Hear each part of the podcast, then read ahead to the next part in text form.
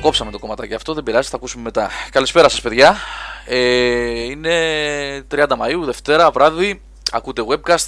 Μεγάλη παρέα έχουμε σήμερα. Ε, και πολλά παιδιά βλέπω και στο chat. Ε, ακούτε Νίκο Πλωμαριτέλη. Καλησπέρα. Ακούτε Σάββα Καζατζίδη. Για χαρά. Ακούτε, θα πω πρώτα το Λάμπρο, δεν τον ακούτε, θα τον ακούσετε σε λίγο. Λάμπρο Δημακόπουλο. Δεν λέει καλησπέρα γιατί είναι εκτός αέρα.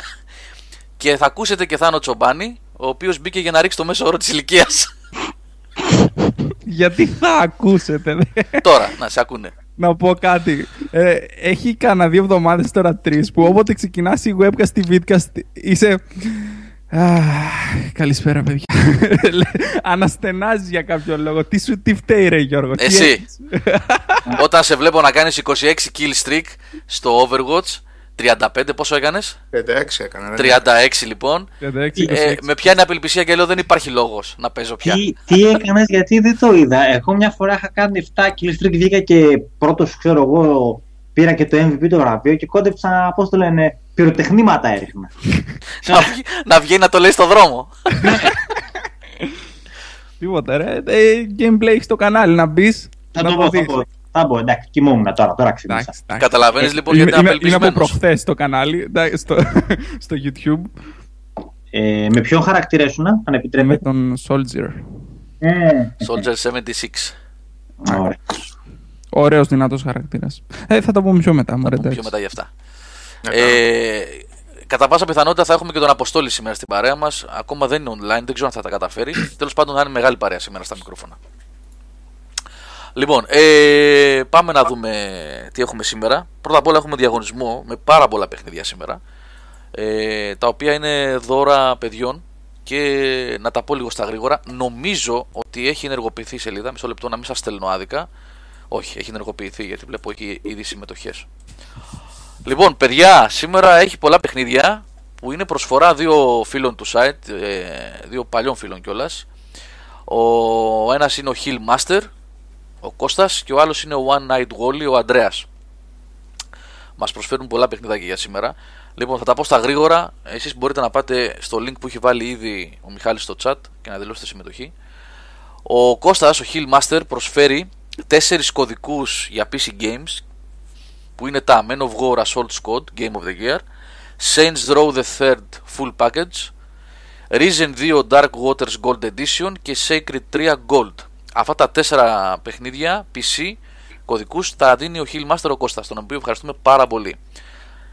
Και έχουμε από τον Αντρέα τον One Night Wally ε, 10 παιχνίδια για Wii τα οποία τα έχω μοιράσει σε δύο πεντάδες τυχαία ε, και κάθε νικητής θα πάρει από 5 ε, ο ένας θα πάρει το Wing Island, το Wacky Races, Crash and Dash, Runaway, The Dream of the Tur- Turtle, συγγνώμη, Kerst Mountain και Wally και ο άλλος νικητής θα πάρει το Speed Racer, Racer φτού σήμερα, το Secret File Tunguska, το Pirates of the Caribbean, το Brunswick Pro Bowling και το X-Men Destiny.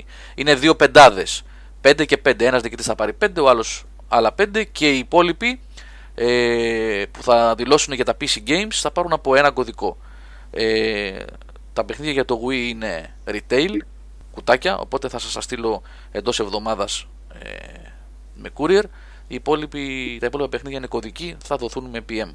Ευχαριστούμε πάρα πολύ τον Αντρέα και τον Κωστή για την προσφορά. Να είναι καλά τα παλικάρια. Δηλώνετε συμμετοχή. Λίγο πριν τελειώσουμε, κάνουμε κλήρωση. Αυτά για το διαγωνισμό της ημέρας. Και πάμε για όλα τα υπόλοιπα τώρα. Νίκο, Νίκο Παρακαλώ. Σάβα, Θάνο, από πού θέλετε να ξεκινήσουμε; Total War βγάλαμε. Total Ε. War δεν βγάλαμε, θα βγάλουμε μάλλον αύριο. Ναι. Ε, απο, Θα ε, απογευματάκι, Νίκο, Ναι, κάπως. Πήγε λίγο.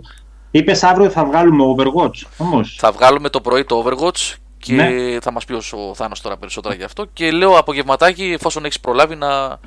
Διπλό να το κάνω. Βέβαια, να πούμε ότι λίγο η όλη μου διαδικασία έφαγε ένα πισωγύρισμα γιατί μου κάκι η οθόνη. Ξέρεις, Ω. παρόν ήταν όταν. Γι' αυτό και έμεινα πίσω. Γιατί ξέρω αν από τις 24 ήτσε πέφτει στις 17, πώς, οι ώρες τι οποίες μπορείς να κάθεσαι στο PC περιορίζονται δραματικά. Έτσι Ε, όπως το είπες στην αρχή μπορεί να γίνει ένα σεξιστικό σχόλιο πρώτης τάξης, αλλά το, το παραβλέπω. Ε, 24 στις 17 είναι υπεραρκετή. το μόνο τεράστιο πρόβλημα το έχει η καρδιά σου. Δεν έχει άξιο. Οκ, συνεχίζουμε. Παρακάτω. Ε, ναι, γιατί, τι έλεγα, γιατί είχαμε ξεκινήσει, κάναμε ένα προτζεκτάκι μη πούμε το κατά τη διάρκεια της εβδομάδας, το πούμε αυτό με τον α, Λάμπρο και τον, α, και τον Σάβα. Γενικά ήταν ένα, μια μαρτυρική ημέρα που πήγαν κλασικά όλα στραβά στο τεχνικό τομέα για μας. Ε, και τι έγινε, ναι, ρε παιδί μου, από εκεί που είχες το Apple, γιατί είναι ένα παιχνίδι τώρα αυτό το οποίο θέλεις να έχεις την οθόνη σου, να βλέπεις, να απολαμβάνεις το στρατό, να τα έχεις. Και όλα έγιναν λίγο minimize. Και λίγο με πήγε πίσω και στο πόσο, κατά, κατά πόσο μπορεί, ρε παιδί μου, το παιχνίδι.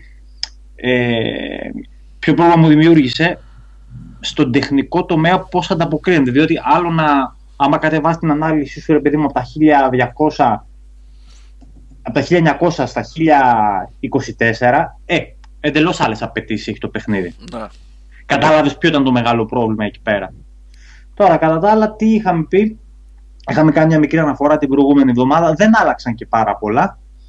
Ε, ουσιαστικά έχουμε ένα, πάλι ένα Warhammer το οποίο είναι ντυμένο έτσι με, με αστρόσκονη και με μαγεία. Έτσι. Ε, αλλά είναι λίγο, λίγο μαζεμένο το παιχνίδι. Δηλαδή δεν, α, παρά είναι Warhammer, παρά είναι, πώς το λένε, Total War, εγώ το ήθελα λίγο παραπάνω Warhammer. Α, μπορεί να γίνει κατανοητό αυτό; Ναι, ναι, ναι. Ναι, να έχει λίγο χαρακτήρα παραπάνω. Ε, να, να έχει, ε, ο, οπτικά, ο χαρακτήρας φαίνεται, είναι, είναι διάσπαρτα παντού έτσι. Δεν είναι, δεν σε μπερδεύει με τίποτα. Και όπως είχα πει και την άλλη φορά, οι ασύμετρα, τα ασύμετρα factions έχουν κάνει τρομερή δουλειά εκεί πέρα οι άνθρωποι αλλά και πάλι θα φας πάρα πολύ ώρα λίγο σε ασήμαντη διπλωματία, σε κακή AI, ούτε στο πεδίο μάχης, ούτε στο metagame είναι καλή η AI, αλλά όλο το, το zoom είναι ακριβώς το πώς θα πάρεις και θα αξιοποιήσεις και θα, θα παίξεις ρε παιδί μου και θα μεντλάρεις με τις διάφορες factions. Ε, τι άλλο, καμιά ερώτηση έχετε γι' αυτό, γιατί είχαμε πει και την άλλη φορά. Δεν έχω, δεν έχω, δεν έχω να προσθέσω κάτι καινούριο πάνω στο παιχνίδι. Δεν ανακάλυψα κάποιο πρόβλημα ή κάτι διαφορετικό από αυτά που είχα πει. Όχι, Νίκ, νομίζω ότι ε, πρέπει να βγει το κείμενο για να. Εκεί θα είναι ολοκληρωμένη σκέψη. Δεν έχει να πούμε κάτι περισσότερο προφορικά, νομίζω τώρα. Ε, τουλάχιστον έτσι λέω, εκτός αν έχεις ανακαλύψει πράγματα που από ό,τι λες δεν έχεις ανακαλύψει καινούργια από την προηγούμενη φορά. Όχι, α, το μόνο είναι ότι ρε παιδί μου, όποιο faction και να πάρεις στην campaign ουσιαστικά οδηγήσεις στο ίδιο sandbox και στον ίδιο προϊόνιο, όχι προϊόν, δεν προϊόν εχθρός, στον ίδιο εχθρό που είναι οικαίος. Δηλαδή δεν έχει κάποια μεγάλη κορύφωση η campaign. Ναι, μεν σου πετάει διάφορα ωραία quest τα οποία είναι και κάνουν, δηλαδή κάνουν την ιστορία του Warhammer κατά τη διάρκεια του παιχνιδιού. Έτσι. Κάποια ωραία set pieces με στημένε μάχες, το έχουν βάλει ωραία αυτό. Αλλά απ' την άλλη, καθώς προχωράνε τα turns, δεν έχει κάποια κορύφωση η campaign. Γίνεται εκείνο το κλασικό το sandbox που λέμε. Ε, μέχρι το τέλος να πρέπει να αντιμετωπίσεις τις καίος δυνάμεις. Δεν σου βάζει δια, διαρκώς δηλαδή μεγάλα quest και κάτι διαφορετικά που θα έχει κάθε faction. Όλες δηλαδή κινούνται, ό,τι από όπως και αν παίξεις θα, θα κινηθείς τελικά στην ίδια πορεία στο mid-meta, στο mid-late game. Είναι και αυτό. Ε, κάτι άλλο; Όπως είπα στο τεχνικό τομέα που ρωτάει που, που ρωτές, ε, έπαθα αυτό το πρόβλημα, δεν μπορώ να σχολιάσω πολύ. Ίσως και να είναι λίγο, λίγο πώς το λένε, δεν θα είναι ασφαλή τα συμπεράσματά μου. Εγώ πάντως δεν είχα πρόβλημα, δηλαδή σε σχέση με άλλα launches ε, του Warhammer, τα πήγε πολύ, ε, του Total War πήγε πολύ καλύτερα.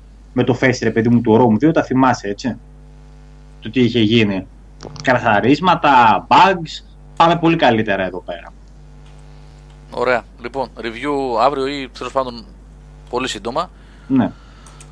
Λοιπόν, είναι και ο Λάμπρος στον αέρα τώρα. Λάμπρο, μας ακούς; Εγώ σας ακούω, με ακούτε; Ναι, ναι, ναι σε ακούμε. Εντάξει, νομίζω βρήκα τι φταίει. Ωραία. Λοιπόν, μαζευτήκαμε πολύ εκεί.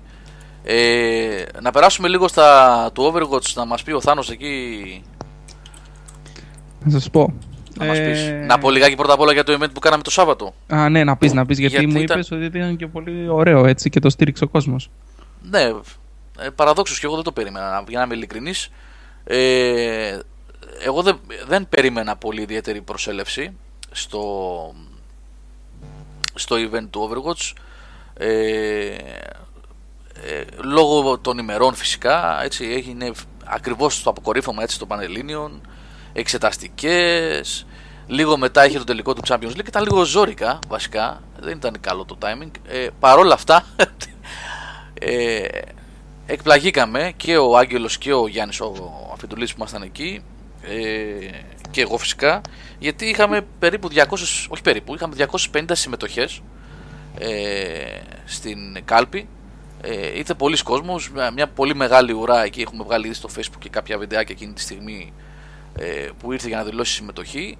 Μετά συνδέσαμε την κονσόλα ε, σε μια τεράστια τηλεόραση πάλι όπως κάνουμε συνήθως εκεί στο κατάστημα στο πλαίσιο που κάνουμε τα events σε αυτή την 98 και με πολλά προβλήματα, με πολύ κακή σύνδεση καταφέραμε και βγήκαμε λίγο online. Έκανα εγώ μια σύντομη έτσι περιγραφή του παιχνιδιού αφού με είχε βοηθήσει ο Θάνος το, το πρωί που παίξαμε λίγο online μαζί. Ε, πήγε ωραία, κάναμε challenges, δώσαμε στον κόσμο να παίζει και μοιράζαμε εκείνες εκεί τις φιγουρίτσες γενικά το event πήγε πάρα πολύ καλά παραδόξως επαναλαμβάνω ε, και ευχαριστούμε πάρα πολύ παιδιά που ήρθατε σε μια τέτοια έτσι περίοδο περίεργη και το στηρίξατε να είστε καλά και είπαμε τώρα σταματάμε τέλος έτσι ξεκούρασε και τέλη καλοκαιριού, αρχές φθινοπόρου, εκεί τέλη Αυγούστου, αρχές Σεπτεμβρίου, Σαλόνικα. Όπως το έχουμε υποσχεθεί. Τώρα, ποιο παιχνίδι θα δούμε. Θα δούμε ποιο θα είναι. Αλλά το επόμενο θα είναι Θεσσαλονίκη, όπως σας έχουμε υποσχεθεί.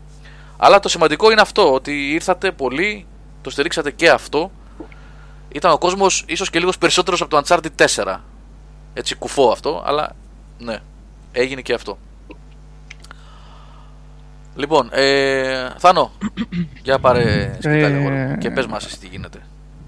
Δεν θέλω, καταρχήν, μετά από αυτό το ωραίο κομμάτι του Πλωμάρη και του Σάβα στο Vidcast, δεν θέλω να βγει την άλλη Παρασκευή και να μου πει ε, πάλι μονόλογο θα κάνει ο Θάνος, πάλι μόνος θα μιλάει.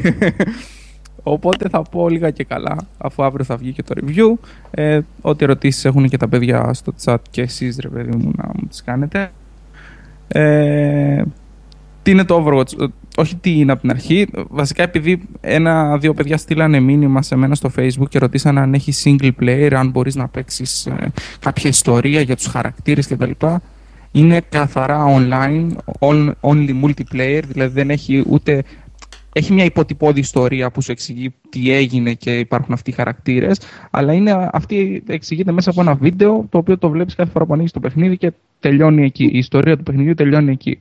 Από εκεί και πέρα μπαίνει σε, σε, σε εισαγωγικά αρένες ε, online και διαλέγεις ένα από τους 21 διαφορετικούς χαρακτήρες που έχει τέσσερα διαφορετικά abilities. Ε, μεταξύ των οποίων είναι και το όπλο, έτσι, το θεωρώ έτσι, ability στο προφορικό λόγο.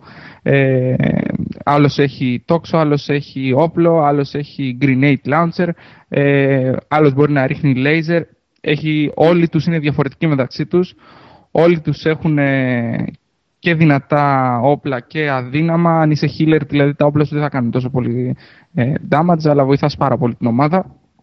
Και επιμένω σε αυτό γιατί το είχα γράψει και στο preview ότι οι healers είναι σχεδόν δυσέβρετοι στα παιχνίδια. Θα δεις έναν, έναν healer στα πέντε matches και αυτός θα μείνει σαν healer για τα πρώτα λεπτά γιατί μετά θα φάει ξύλο και θα αλλάξει.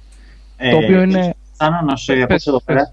Ε, ε, θυμάμαι εγώ στην πέτα παίζανε πολύ εκείνον το χαρακτήρα με τα ράσα τα μαλλιά, θύμισε μου το όνομά μου, που ήταν support και healer μαζί. Ξέρω, έχουμε... ξέρω ποιον λες. Ε, δεν, δεν θυμάμαι το όνομα. Δεν έχεις τόση συμμετοχή στο, στα παιχνίδια που παίξες, έτσι; Είναι περισσότερο πήγαιναν όλοι οι organizing μέσα.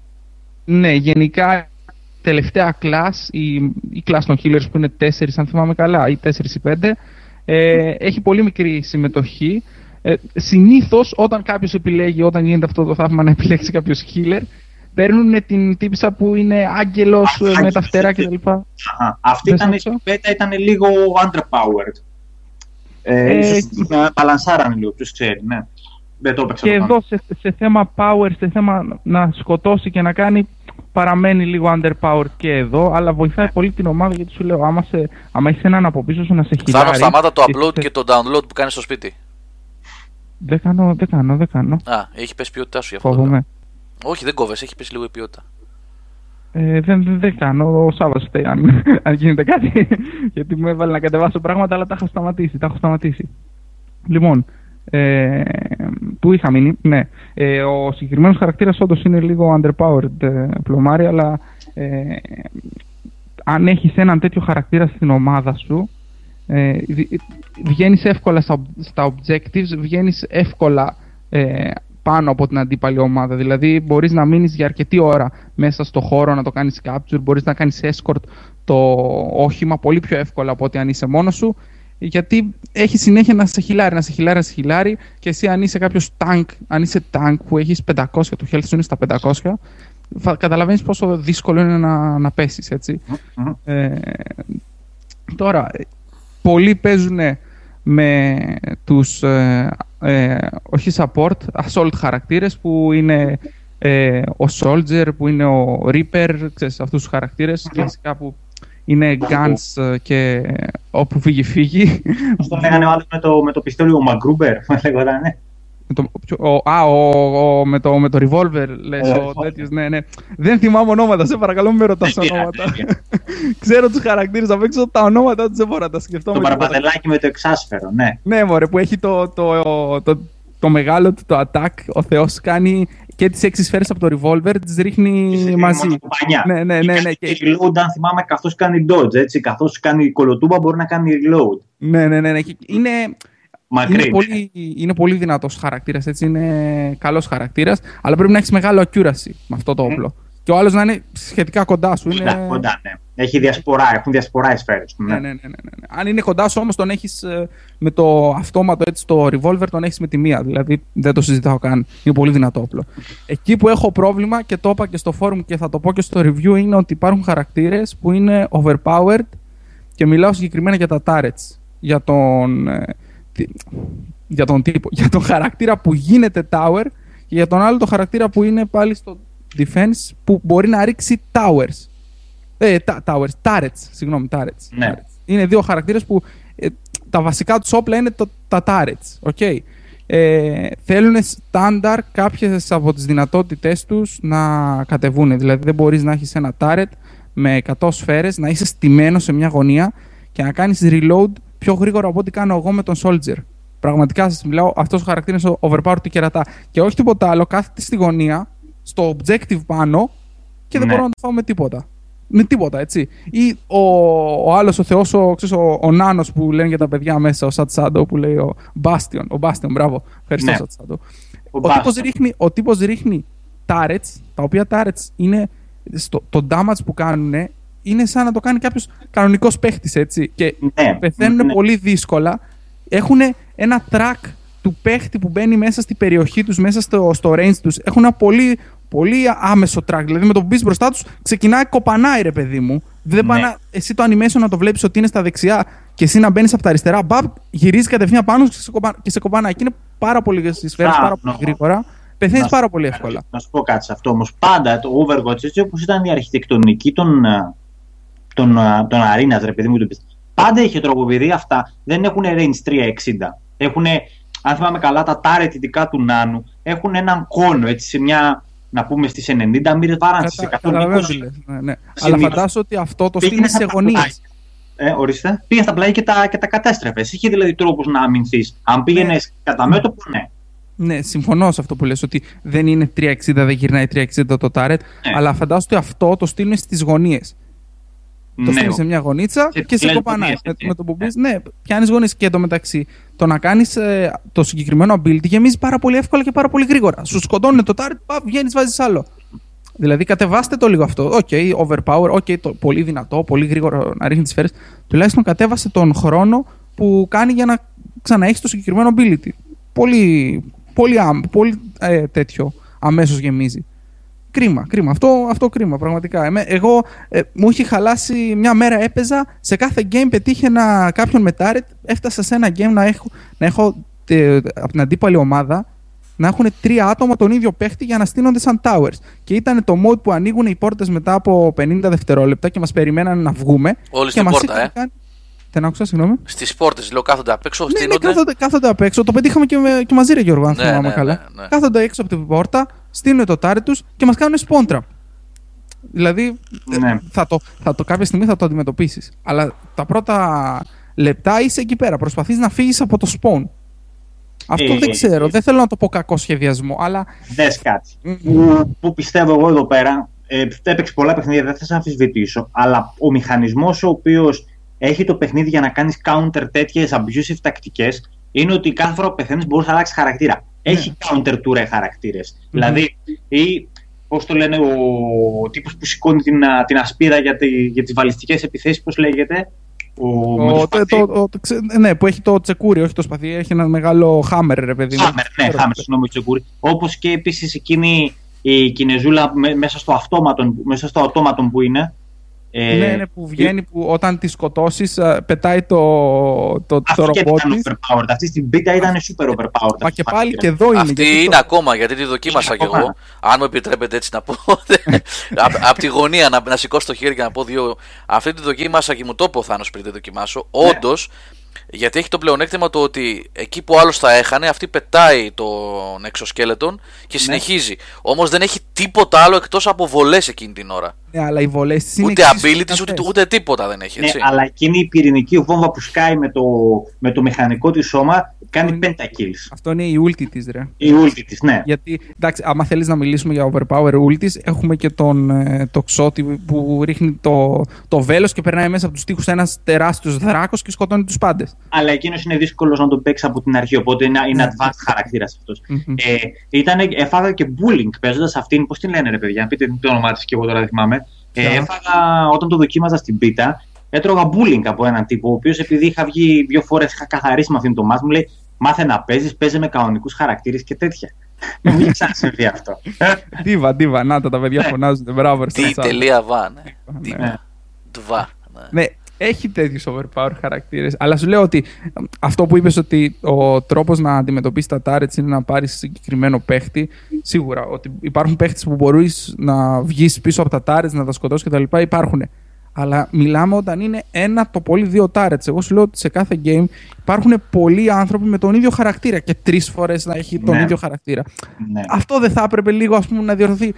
Οκ, όχι μια Αυτό φορά. είναι ζημιά δύο. για ένα παιχνίδι το οποίο είναι team-based που πρέπει να μοιραστούν οι ρόλοι, να Ακριβώς, υπάρχει και ακριβώς. tank και έτσι δεν είναι Θάνο.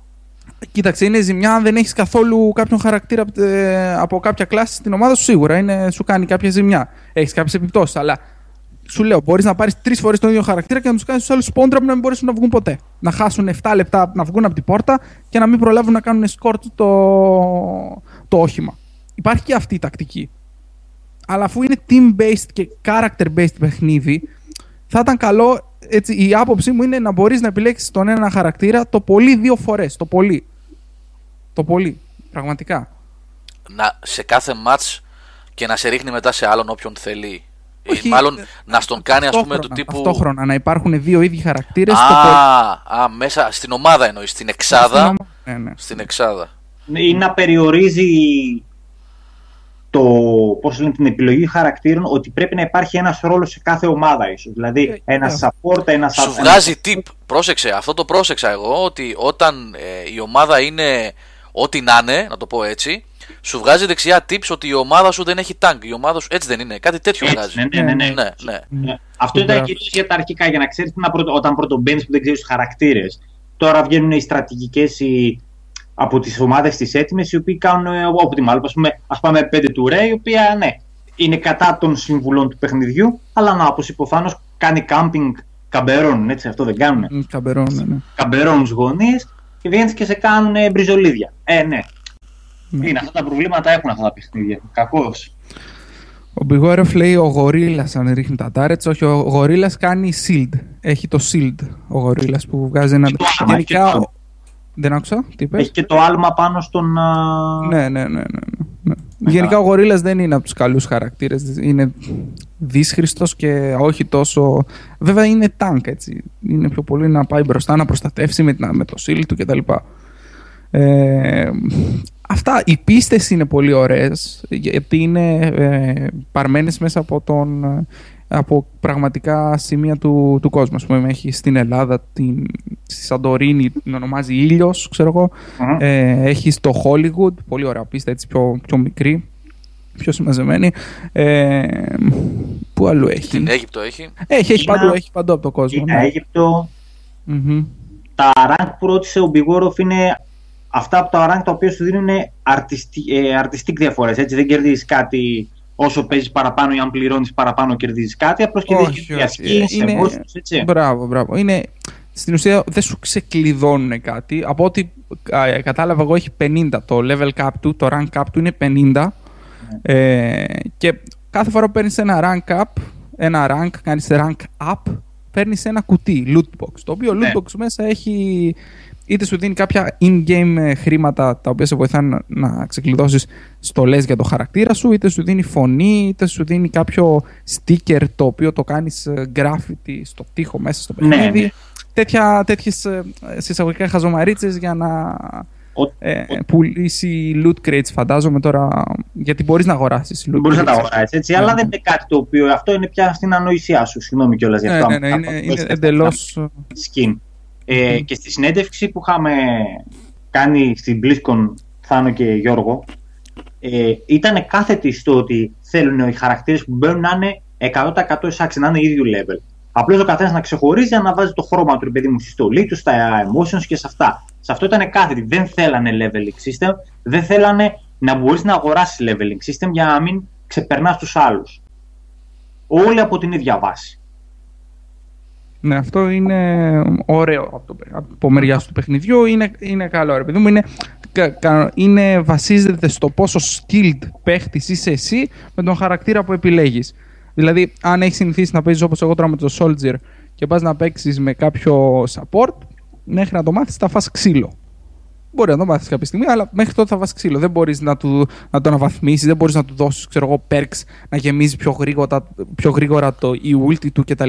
Όχι, είναι ο ίδιος χαρακτήρας που έχει και η αντίπαλη ομάδα και που θα μπορεί να επιλέξεις κάποιο συμπαίχτη σου και χρησιμοποιείται πιο σωστά από κάποιον που ξέρει να το χρησιμοποιεί. Που έχει μάθει να το χρησιμοποιεί. Αυτά. Ε, από εκεί και πέρα δεν ξέρω. Άμα έχετε κάποια άλλη ερώτηση. Οπότε Σας τι λέω- συμπέρασμα βγάζεις. Πρώτα απ' όλα, καλησπέρα σε πολλά παιδιά που μπήκαν τώρα στην. Καλησπέρα στα παιδάκια. Ε, τι θα έλεγες έτσι σε δύο προτάσεις στην παρούσα φάση γιατί από ό,τι κατάλαβα και αυτό το παιχνίδι είναι περίπτωση του ότι σε δύο-τρεις μήνες θα είναι κάπως διαφορετικό ενδεχομένως Ε. βελτιωμένο ας πούμε ξέρω, εγώ, δεν ξέρω γιατί αυτά συνήθως με τον καιρό διορθώνονται εξελίσσονται δεν ξέρω πώς να το πω Κοίταξε, δεν έχει πάρα πολλά να διορθώσει πέρα από κάποια μικρά έτσι, μπαλαντσαρίσματα που πρέπει να κάνουν στους χαρακτήρες. Είναι καινούριο παιχνίδι, πρέπει να δουν ρε παιδί μου πάνω κάτω που θα καθίσει η μπίλια, που, που θα είναι όλοι ίσοι, ευχαριστημένοι, πώς παίζεται πιο σωστά το παιχνίδι. Αυτό νομίζω ναι θα γίνει ποιους στο μέλλον. χαρακτήρες θα- παίρνουν περισσότερο Τους ώστε να χαρακτήρες. γίνει Μπράβο, ναι, μπράβο. Ναι. Ναι, ε, αυτό θα γίνει. Τώρα από εκεί και πέρα μιλάμε για ένα πολύ καλό παιχνίδι. Έχει, φαίνεται ότι έχει πέσει δουλειά από την Blizzard. Ε, φαίνεται ότι οι άνθρωποι είχαν μεράκι. Δεν βρίσκεις ούτε ένα bug, δεν βρίσκεις ούτε ένα προ. Τίποτα. τίποτα. Είναι ένα. Σε τεχνικό, τε- σε τεχνικό επίπεδο είναι άψογο. Δεν έχει κάτι να, να γκρινιάξει για κάποιο λόγο. Τα γραφικά του είναι πολύ όμορφα στο τρόπο που είναι και επειδή πολλοί ρωτάνε, δεν είναι τα γραφικά Borderlands και το ξεχωρίζω εγώ στο μυαλό μου βάσει το ότι το Border, τα γραφικά του Borderlands ήταν πιο καρτούνι, πιο, πιο σαν να τα ζωγραφίσαν. καλά ήταν cel shaded τα γραφικά Ναι, μπράβο, cel shade. Εδώ είναι σαν να είναι όλα από πλαστικό. Κατάλαβες, είναι ένα χρώμα. Σαν να πήρε κάποιος το paint στον υπολογιστή και να πατούσε. Αυτό θα γίνει καφέ. Αυτό θα γίνει κίτρινο. Κατάλαβες. Ε, ε, Θανόν, ερώτηση. PS4 ή, P- ή PC το έπαιξες, το review; PS4. Ε, οπότε δεν έχεις... α, ο στόχος είναι free ή locked; Πώς είναι; Στο PS4. Ε, φαντάζομαι ότι έχει κάποιο aim assist. Μμμ. Δηλαδή, κάποιο aim assist πρέπει να έχει. Γιατί θα ήταν δύσκολο να παίξεις με τους αναλογικούς χωρίς aim Ναι. assist. Και αυτό το λέω για- βάσει. εμπει- Δεν, δεν έχω διαβάσει κάτι να λέει αν έχει ή όχι, αλλά στο λέω βάσει εμπειρίας που στο Call of Εμπειρία. Duty μπορείς να το απενεργοποιήσεις το aim assist. Μπορείς να το απενεργοποιήσεις και στο Uncharted που το απε- Όχι, στο, στο Quantum Break το απενεργοποίησα και στις δύο περιπτώσεις παιχνιδιών χωρίς aim assist. Εγώ δεν μπορώ να παίξω. Είναι πολύ δύσκολο να σημαδέψεις με τον αναλογικό. Θέλεις Ειδικά- εκείνο το Ναι, μαγνητάκι. θες αυτό που το μαγνήτη, τραβάει έτσι, λίγο. ναι. Μπράβο, μπράβο, μπράβο. Και ειδικά όταν το παιχνίδι είναι σε τέτοιο φρενήρι ρυθμό, ρε παιδί μου, όπως είναι το Overwatch, το οποίο είναι γρήγορο. Δεν ξέρω, τώρα εσύ θα μου πεις αυτό. Είναι. Είναι, το ο δικός σου τομέας. Είναι γρήγορο. Είναι Είναι, γρήγορο. Είναι αρκετά γρήγορο. Είναι αυτό το κλασικό που έχει, που στη κίνηση τουλάχιστον, είναι αυτό το κλασικό που είχαν τα παλιά παιχνίδια και έχει και το καινούριο Doom, που ο χαρακτήρας είναι σαν να γλιστράει σε πάγο. και Έτσι, φεύγει ναι. και πάρτονα. Είναι Τώρα- Τώρα... χαρακτήρας, ναι. Ναι, μπράβο. Ναι. Σε, σε θέμα κίνησης υπάρχουν χαρακτήρες που είναι αργοκίνητοι, ρε παιδί μου. Τα tanks είναι αργοκίνητα. Οκ, Ναι. το- κάποιοι, κάποιοι χαρακτήρες έχουν ability να κάνουν sprint. Οι χαρακτήρες δεν κάνουν sprint. Είναι ability κάποιων χαρακτήρων. Ναι. Αλλά είναι, εξελίσσεται πολύ γρήγορα το παιχνίδι. Μπορείς να τελειώσεις match σε τρία λεπτά. Το θέμα Άμα είναι ότι υπάρχουν- αυτοί οι οποίοι δεν έχουν sprint, βέβαια, έχουν μηχανισμούς, αν θυμάμαι καλά, είτε που προσεγγίζουν με μεγάλα άλματα τους παίχτε, είτε έχουν γάτζους ή πιο αργοί. Υπάρχουν δηλαδή πράγματα για να καλύψεις την. α, μερικούς. Ναι, σε μερικούς. Για παράδειγμα, ο Reaper, ο οποίος πάει αρκετά αργά, αλλά έχει Αργά τα πάει. shotguns. κα- Έχει τα shotguns στο χέρι, ο τύπος είναι κινητός θάνατος, να πούμε. και η ulti του είναι υπέροχη. Ε, πάει αρκετά αργά. Έχει, ένα, έχει το, μία από, ένα από τα abilities του, το οποίο το κάνουν ε, immune στις σφαίρες, δεν, δεν δέχεται σφαίρες και Ναι. το επιτρέπουν να κινηθεί λίγο πιο γρήγορα, αλλά και πάλι κινείται αρκετά αργά, ρε παιδί μου. Ο Small Soldier, το κανονικό του περπάτημα είναι πιο γρήγορο από το ability του, του Reaper. Σωστά. Κατάλαβες; Αλλά ε, εκείνο το, εκείνο το ability κανονικά δεν χρησιμοποιείται για να πας πιο γρήγορα, χρησιμοποιείται για να γίνεις immune στις σφαίρες, να ξεφύγεις από τη μάχη. Μπράβο, ναι, είναι μηχανισμός απεμπλοκής, να θυμάμαι Μπράβο, καλά. μπράβο, ναι. μπράβο, ναι. Όπως ας πούμε και οι τρεις, οι οποίοι αν θυμάμαι είναι ο πιο γρήγορος χαρακτήρας του παιχνιδιού, έτσι, γιατί έχει κάποια που πάει και Κάνει- πίσω από κάνει τον χρόνο. dash, Κάνει Ναι. dash. Είναι Dash, φοβερά ναι, ναι. εύθραυστη. Μμμ. Ναι, η τύπησα, η τύπησα είναι δύσκολο να την πετύχεις, αλλά α, εδώ ας πούμε να, τα όπλα της δεν κάνουν τα- το ίδιο damage που θα έκανε ε, ο Reaper για παράδειγμα ή ο, ή Ναι. ο Soldier. Τα όπλα της κάνουν μικρό damage, θέλει αμέσως reload, αλλά είναι πάρα πολύ ευκίνητη. Πάρα πολύ. Μπορεί να βγει πίσω σου σε δευτερόλεπτα. Γιατί έχει και το dash, έχει και το arena που τη κάνει να γυρίζει πίσω στο χρόνο. Κάνει, τη βγάζει την προηγούμενη τοποθεσία που βρισκόταν πριν από λίγα δευτερόλεπτα. Ναι, ναι. Έχει ένα ταξίδι πίσω στον χρόνο κάνει κατά κάποιο τρόπο. Ε, και τι άλλο τώρα ήθελα να σε ρωτήσω. Α, ε, πιστεύεις ότι αυτό που ρώτησε και ο Sad Shadow Watcher, το παιχνίδι σήκωνε single player campaign, διότι έχουν βάλει μια ιστορία από πίσω. Υπάρχει. Ναι, ναι, έχει μια ιστορία. Δεν τα έχω δει όλα, έχει κάποια βιντεάκια, κάποια κομιξάκια. Προσπαθούν να χτίσουν ένα, ένα universe, ένα κόσμο με αρχή, μέση και τέλος και ιστορία. Ε, μπορούσε να σηκώσει μια single player campaign, θα την έβγαζε εντελώς από, από τη λογική του παιχνιδιού. Ξέρεις με ποιο τρόπο θα μπορούσε να έχει ένα single player campaign. Κοίταξε, η ιστορία υπάρχει από πίσω, είναι πολύ υποτυπώδης και καλά ε, αυτοί ήταν ε, ε, μαχητές, μια ομάδα τέλος πάντων, ε, έγινε ένα σουξουμούξ, έγινε μια βασαρία. Κάσπασε ο Reaper με το Soldier 76, κάπως έτσι είναι, δεν είναι κάτι φοβερό. Ακριβώς, τα σπάσανε λίγο, ε, χωρίστηκαν και τώρα ξαναενώνονται μαζί για να πολεμήσουν οι καλοί με τους κακούς, ρε παιδί μου. Αυτή είναι η υποτυπώδη ιστορία από πίσω. Ε, εντελώς τα βασικά, έτσι. Το Αλλά θέμα- μπορείς να πάρεις καλούς και κακούς στην ίδια ομάδα, δεν έχει κάποια σχέση. Ναι, αυτό. ναι, ναι, δεν Καλούς, έχει. κακούς, ναι. Μία, μία σχέση δεν έχει. Δηλαδή αυτό είναι το παράδοξο. σου, Αφού λες πολεμάνε καλοί με τους κακούς, γιατί ξέρω εγώ είναι όλοι μαζί στην. Εντάξει. Το, το, το δίνουμε αυτό. Εντάξει. Κάνουμε μία. Πώς το λένε. Κάνουμε ένα βήμα πίσω και το προσπερνάμε. Ε, αλλά ξέρεις πώς θα μπορούσε να έχει ιστορία; Ε, οι χαρακτήρες του Taken πώς είχαν ιστορία που έπαιζε στην ιστορία του κάθε χαρακτήρα; Ναι. και κάπως συνδεόντουσαν όλες μαζί. Με ένα τέτοιο τρόπο θα μπορούσε να έχει ιστορία από πίσω το παιχνίδι. Με κάποια challenges, ας πούμε, κάπως έτσι.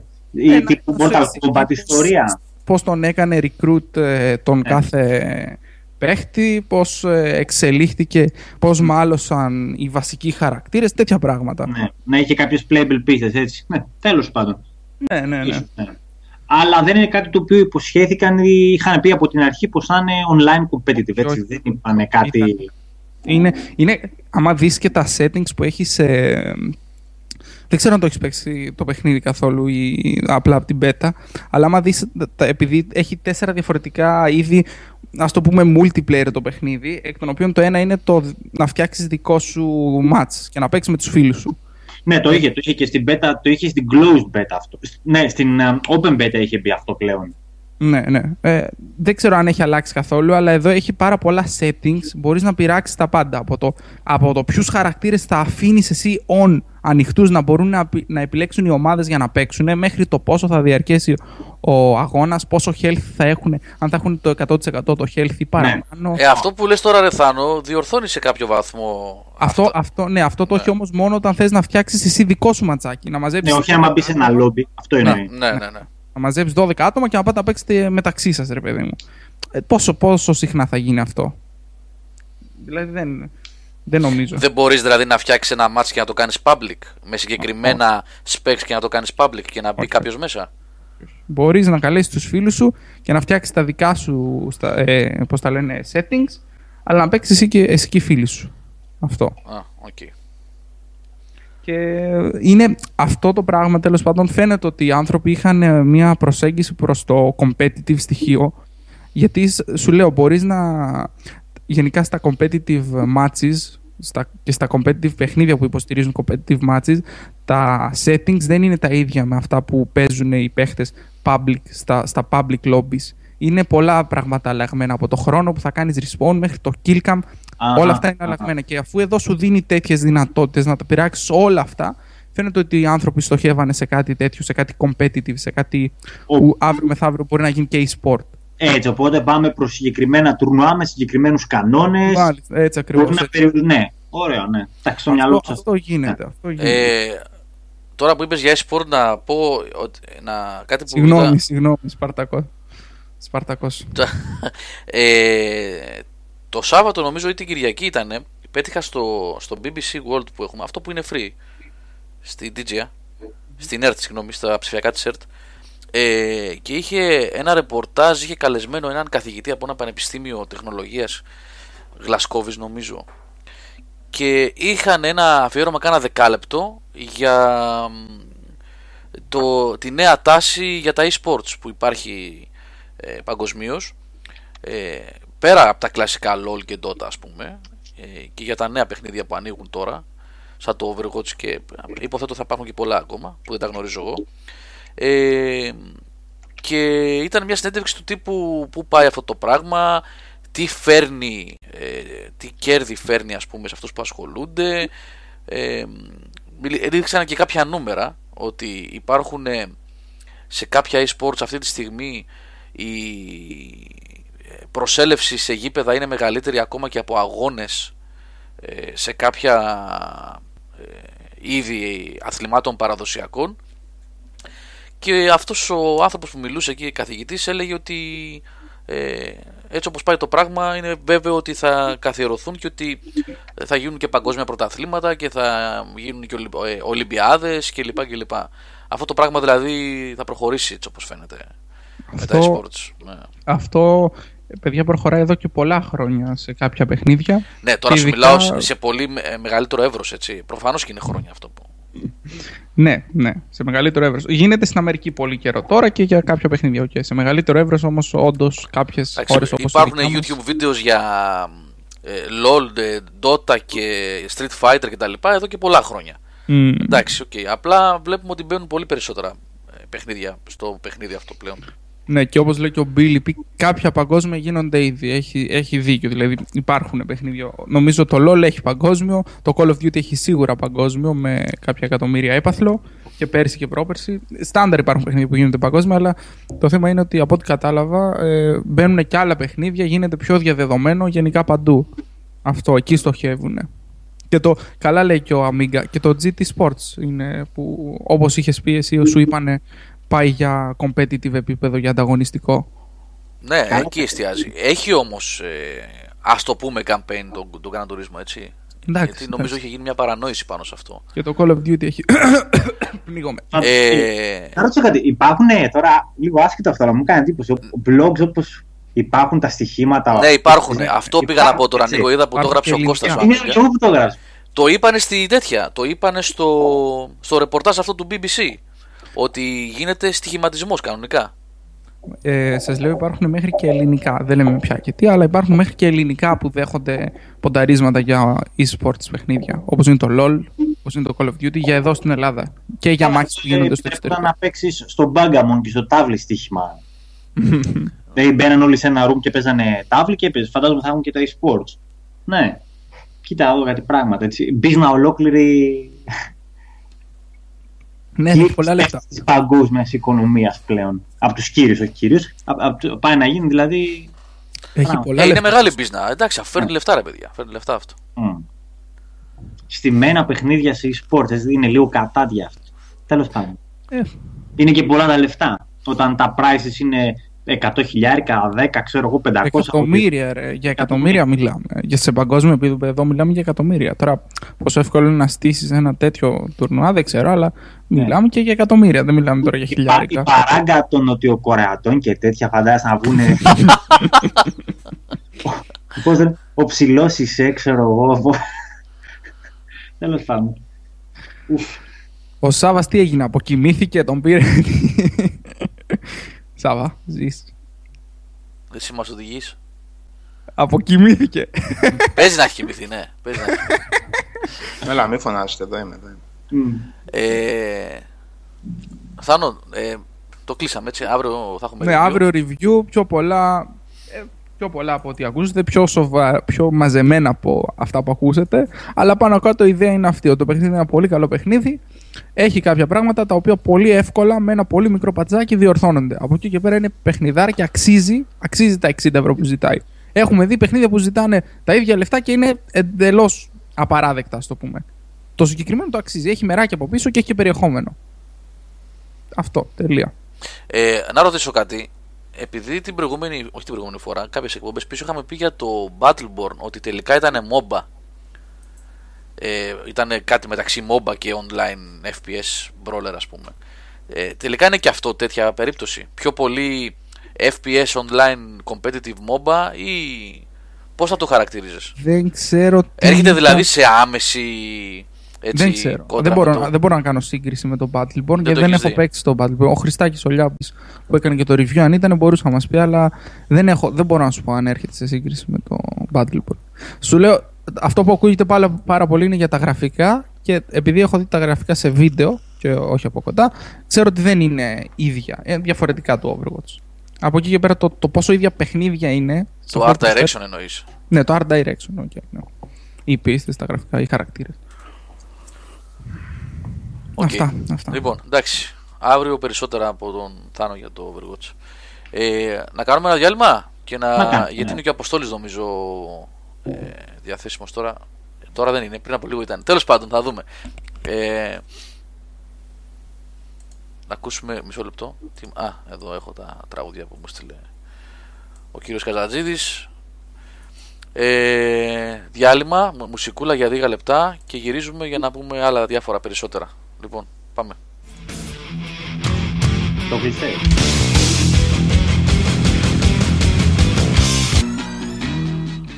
Επιστρέψαμε.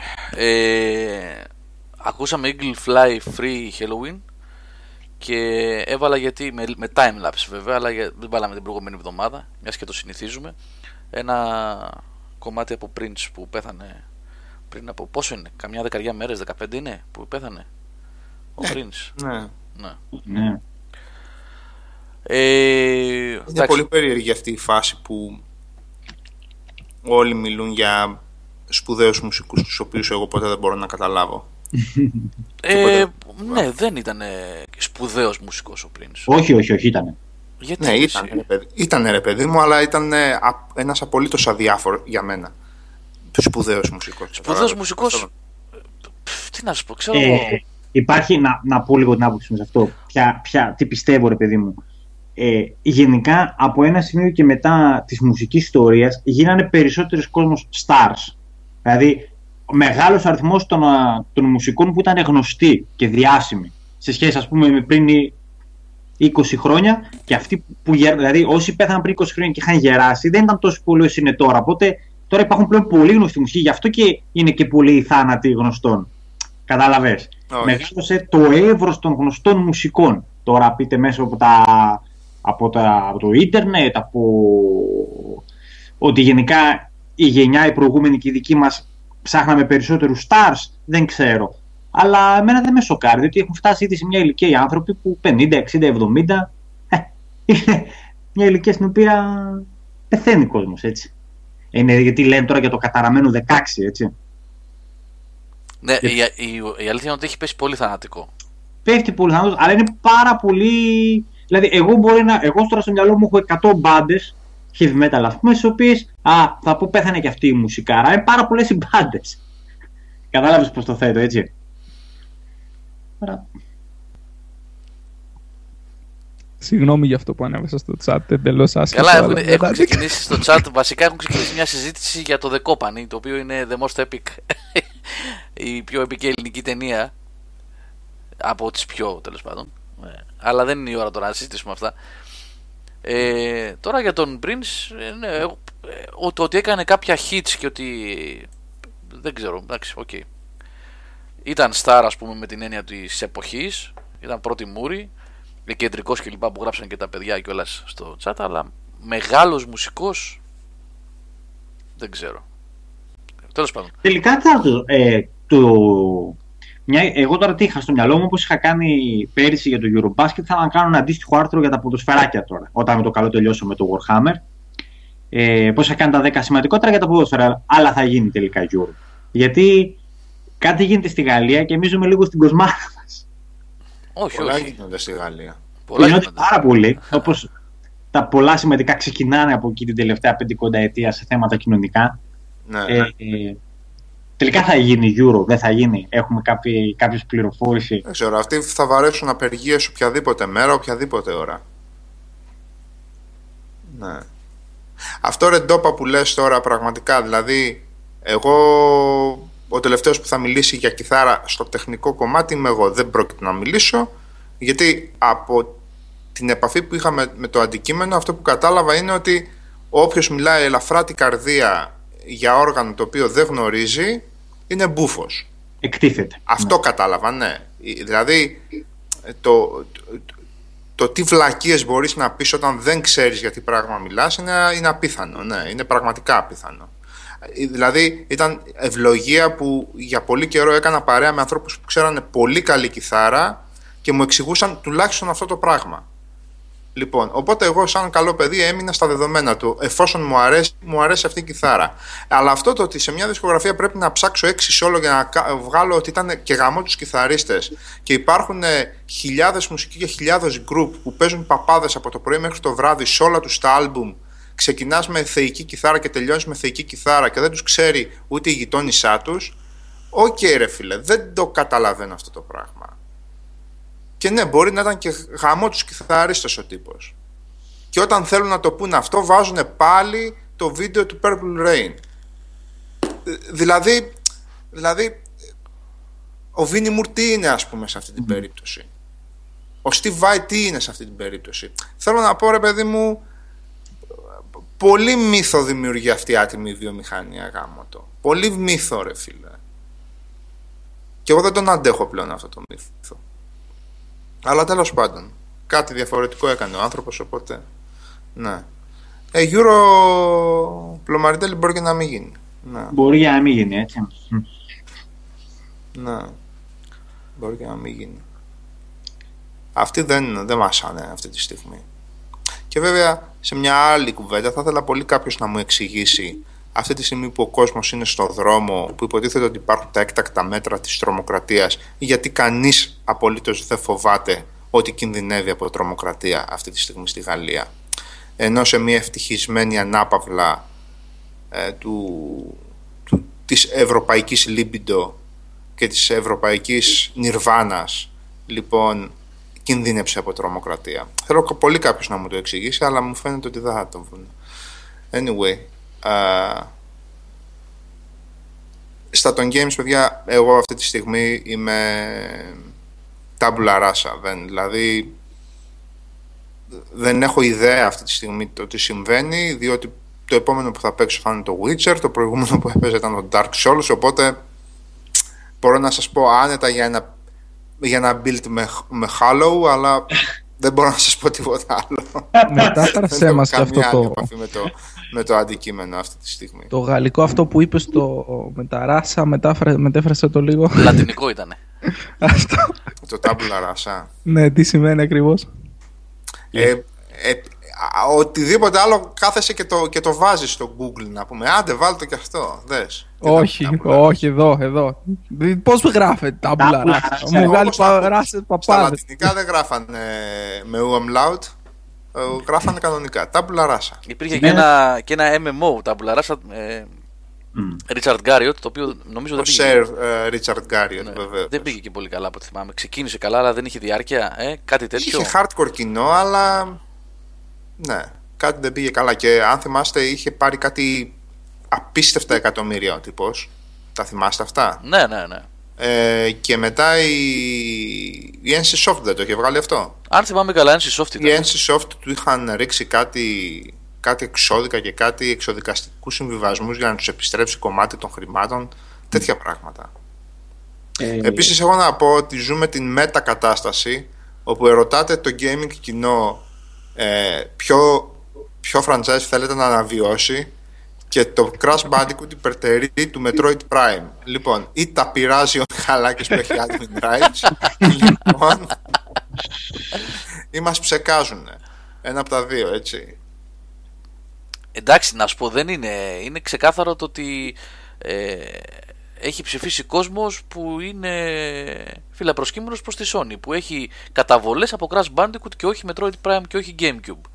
Δεν είναι έχει δηλαδή. σημασία. Ούτε εγώ έχω καταβολές GameCube και Nintendo, αλλά μία φορά χρειάστηκε να παίξω Metroid Prime για να καταλάβω ότι πρόκειται για μεγαλείο, έτσι. Τι να Ναι, λέω. αλλά- Μα αυτό σου Μάλλον εξηγώ δεν το ότι άμα δεν το παίξανε. έχει παίξει καν ο άλλος, δηλαδή με τόσο χαμηλή την εγκατεστημένη βάση του Gamecube στην Ελλάδα, ε, είναι λογικό το αποτέλεσμα. Είναι λογικό. Είναι καθαρά ε, θέμα ε, κατανομής ε, πώς το λένε, κονσόλας στην αγορά. Ε, Είναι σαν να σε ρωτάνε λέει, θες να φας με καρδιά με κοιμά μπάμιες.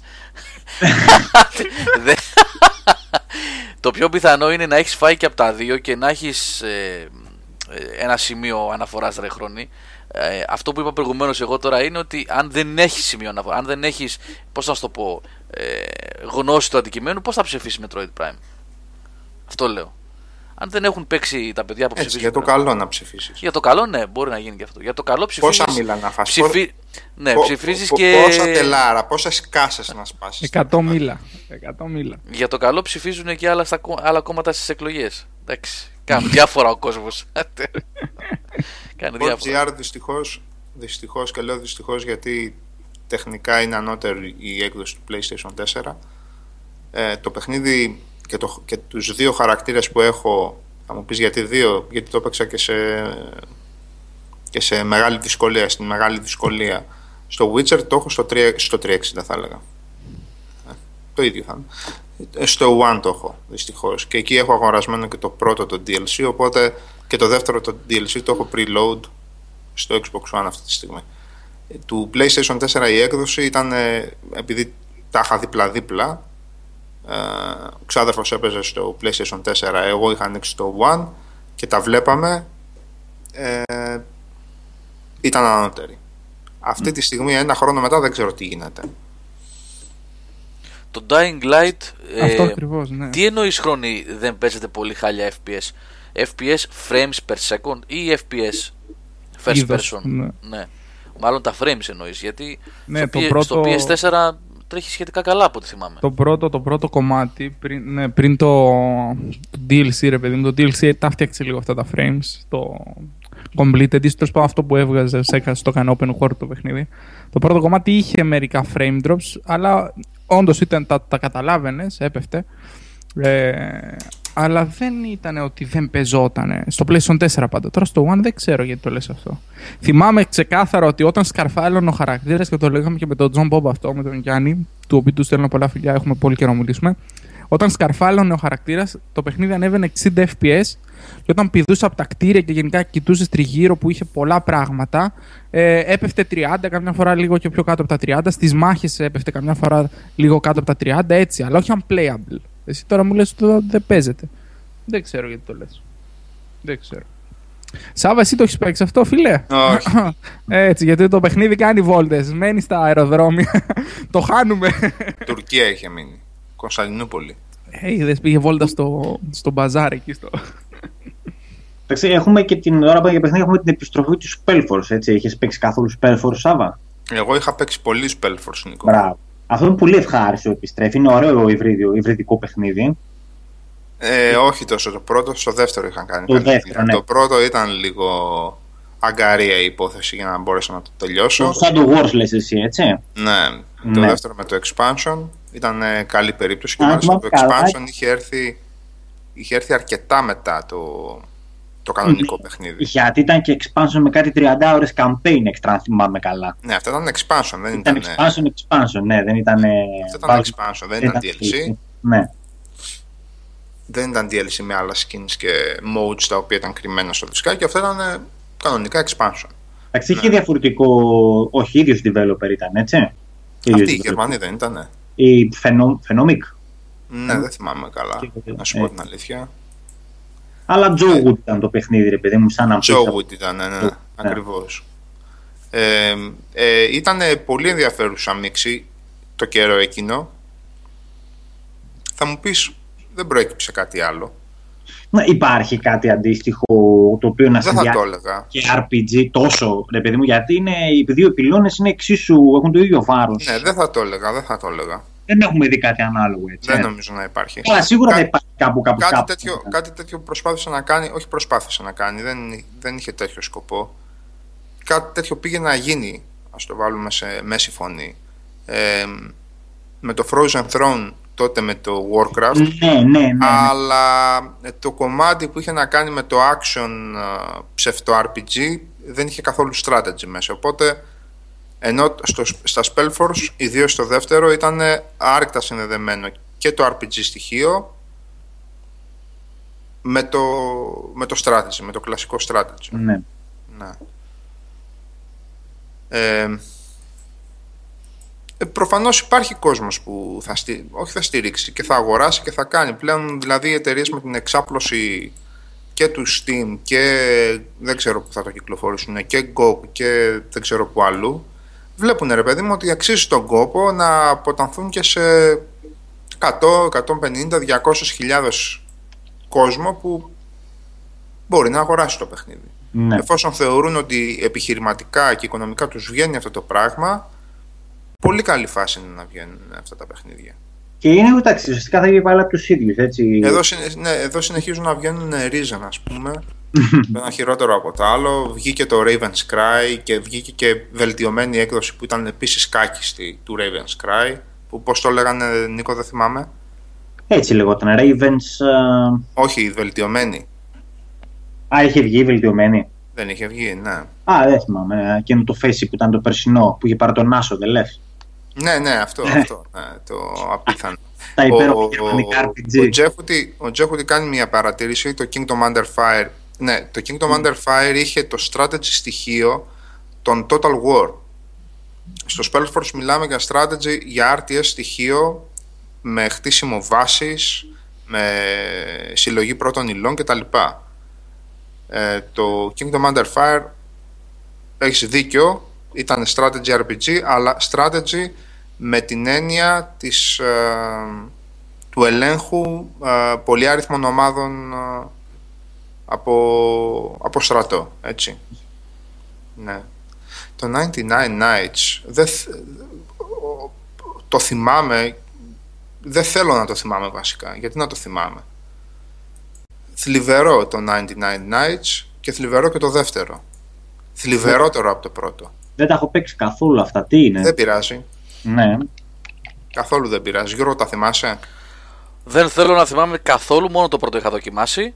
ναι Ήταν ένα τραγικό πράγμα το οποίο το δεύτερο ήταν τραγικότερο δεν το είχα δει. ναι. Εκτός το Ε, ότι είχε τα, τα άπειρα bugs, ψάξε στο YouTube την παρουσίαση του 2 την παρουσίαση του 2 από τον δημιουργό ε, από τα πιο surreal σκηνικά που μπορείτε να δείτε σε παρουσιάσεις games ήταν φάση ναι, Νίκο 1979. Ήταν, σε, ας πούμε Dynasty Warriors ήταν σαν βασική αρχή αυτό. ναι. Ε, α, πολύ πιο γρήγορο όμως.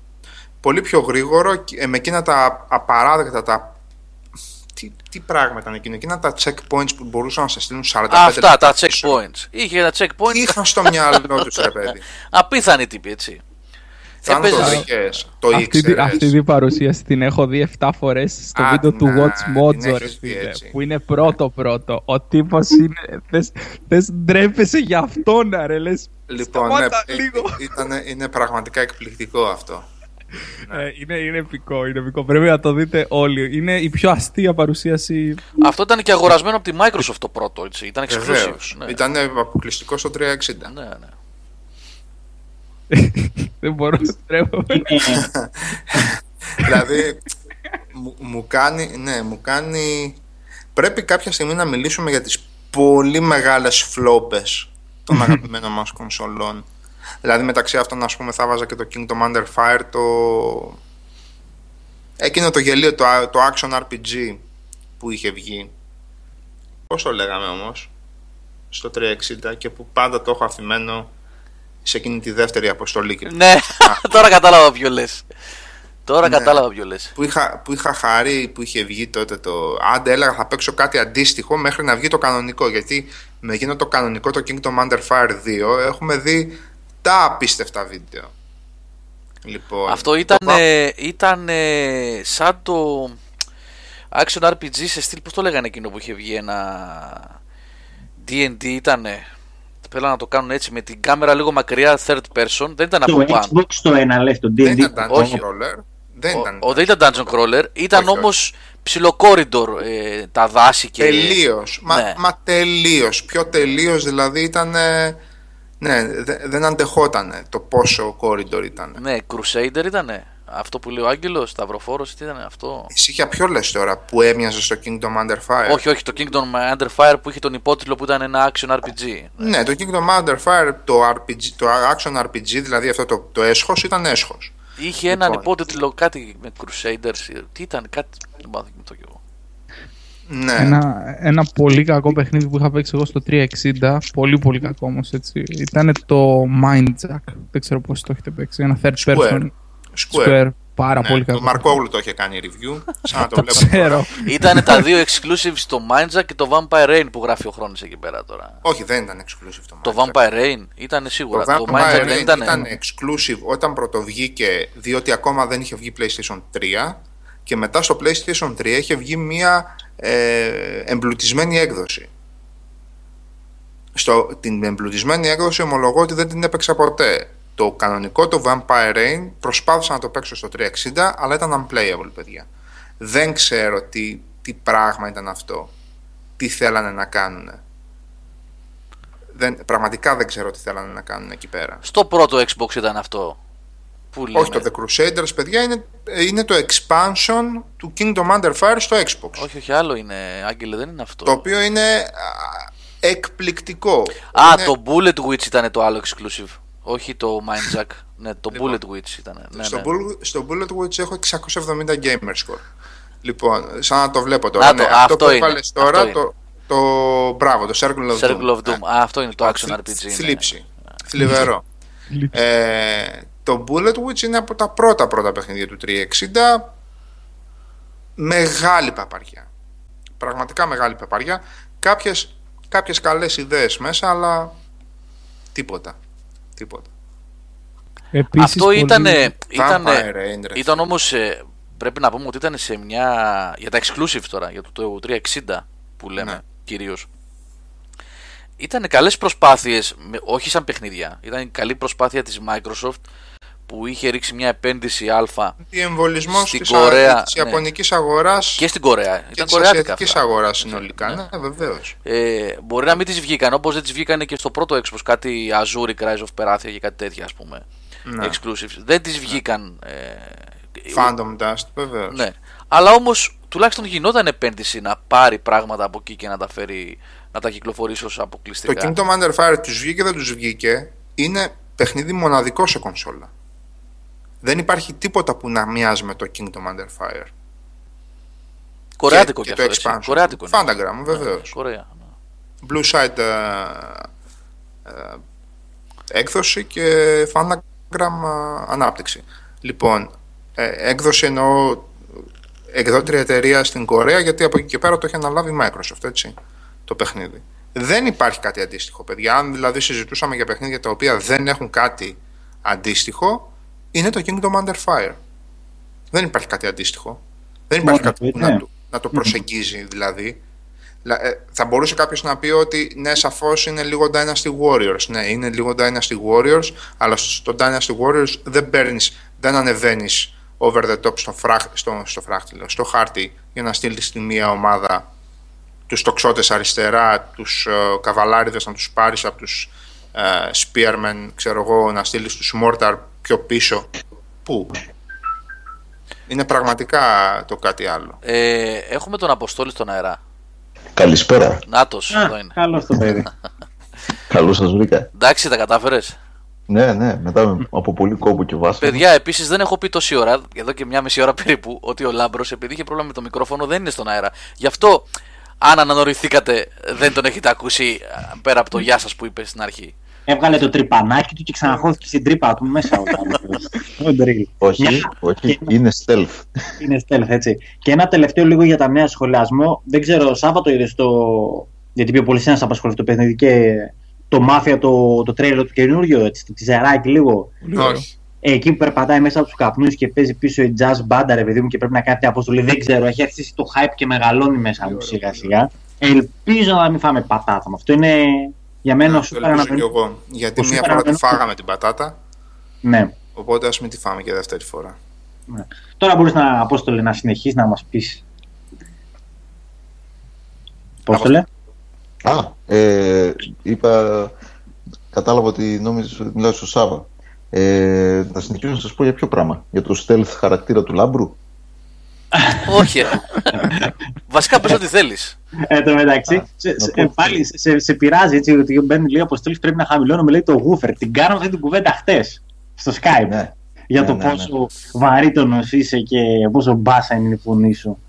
Μπορώ να, μπορώ να πω τα παιδιά με ανεχτήκανε για κάνα δύο ώρο να μιλάμε στο, στο Skype συζητώντας ε, Dark Souls εκεί πέρα το οποίο ε, κύμα μάλλον θα το δείτε σύντομα και τις όποιες συνέχειες έχει. Αλλά δυστυχώς παιδιά αυτή είναι η φωνή, τι να κάνω. Έχω δοκιμάσει ομά, αυγά, ξέρω εγώ, άχνη ζάχαρη. Στο τέλος θα έκανα ένα κέικ και ε, η φωνή έμεινε η ίδια. Δεν έκανα. Και ένα καταφέρεις πολύ κάτι. εκπληκτικό ε, voice changer στο PlayStation 3, όσοι το θυμάστε, που έκανε τη φωνή σου τέρμα ψηλή, ρε παιδί μου. Ήταν σαν να μιλάς καρτούν, χαρακτήρας από την Disney. Α, ναι, έχει Ναι, τέτοια ένα τέτοιο. applications. Με, με app να μιλάς από το κινητό. Μπορώ να ρουφάω ήλιο άμα θέλετε. Α, έτσι ακριβώς, έτσι ακριβώς. Καλά, τι σπαστικό ήταν αυτό στο PlayStation 3. Έμπαινες να παίξεις κάποιο multiplayer και ήταν όλοι με αυτή τη φωνούλα. Άντε, Σοβαρά, ε.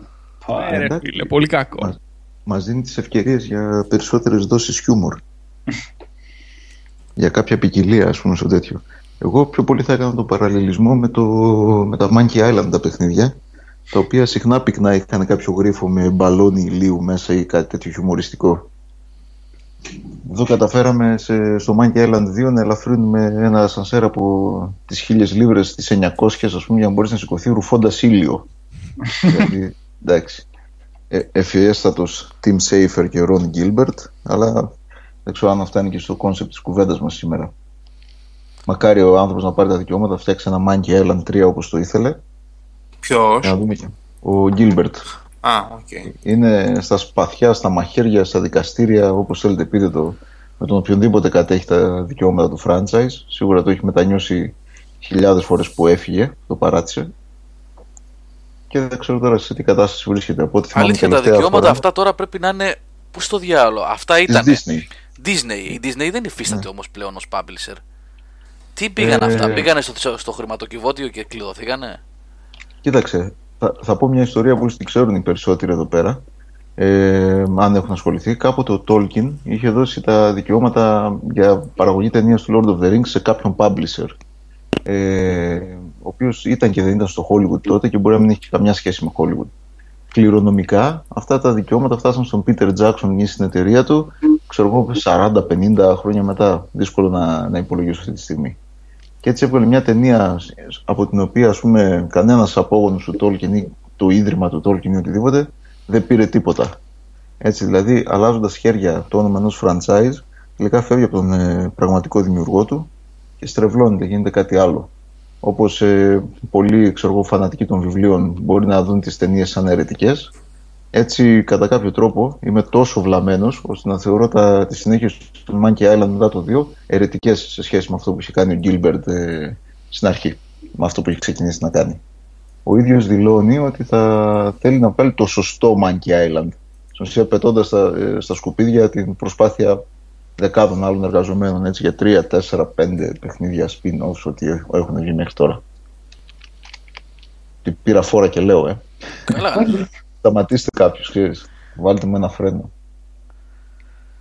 Λοιπόν, Τώρα που είστε Ε. μαζεμένοι εδώ να κάνουμε τη συζήτηση αυτή που, ε, που ξεκίνησε βασικά για το One που ξεκινήσατε και λέγατε προηγουμένως λέγαμε για παιχνίδια, λέγαμε για exclusives και να το πάμε εκεί στο, στο θέμα των Windows 10 Games που έλεγες Απόστολε μεσημέρι. Ναι, βεβαίως. Ε, το έγραψα και στο, σαν σχόλιο, γιατί πρώτον θέλω να δώσω ένα έναυσμα. Γενικά, όποιος θέλει να θέσει ένα θέμα για συζήτηση, όπως βλέπετε, παιδιά, εδώ η συζήτηση είναι ελεύθερη. Έτσι, πιανόμαστε από το ένα θέμα, πηγαίνουμε στο άλλο κτλ. κτλ.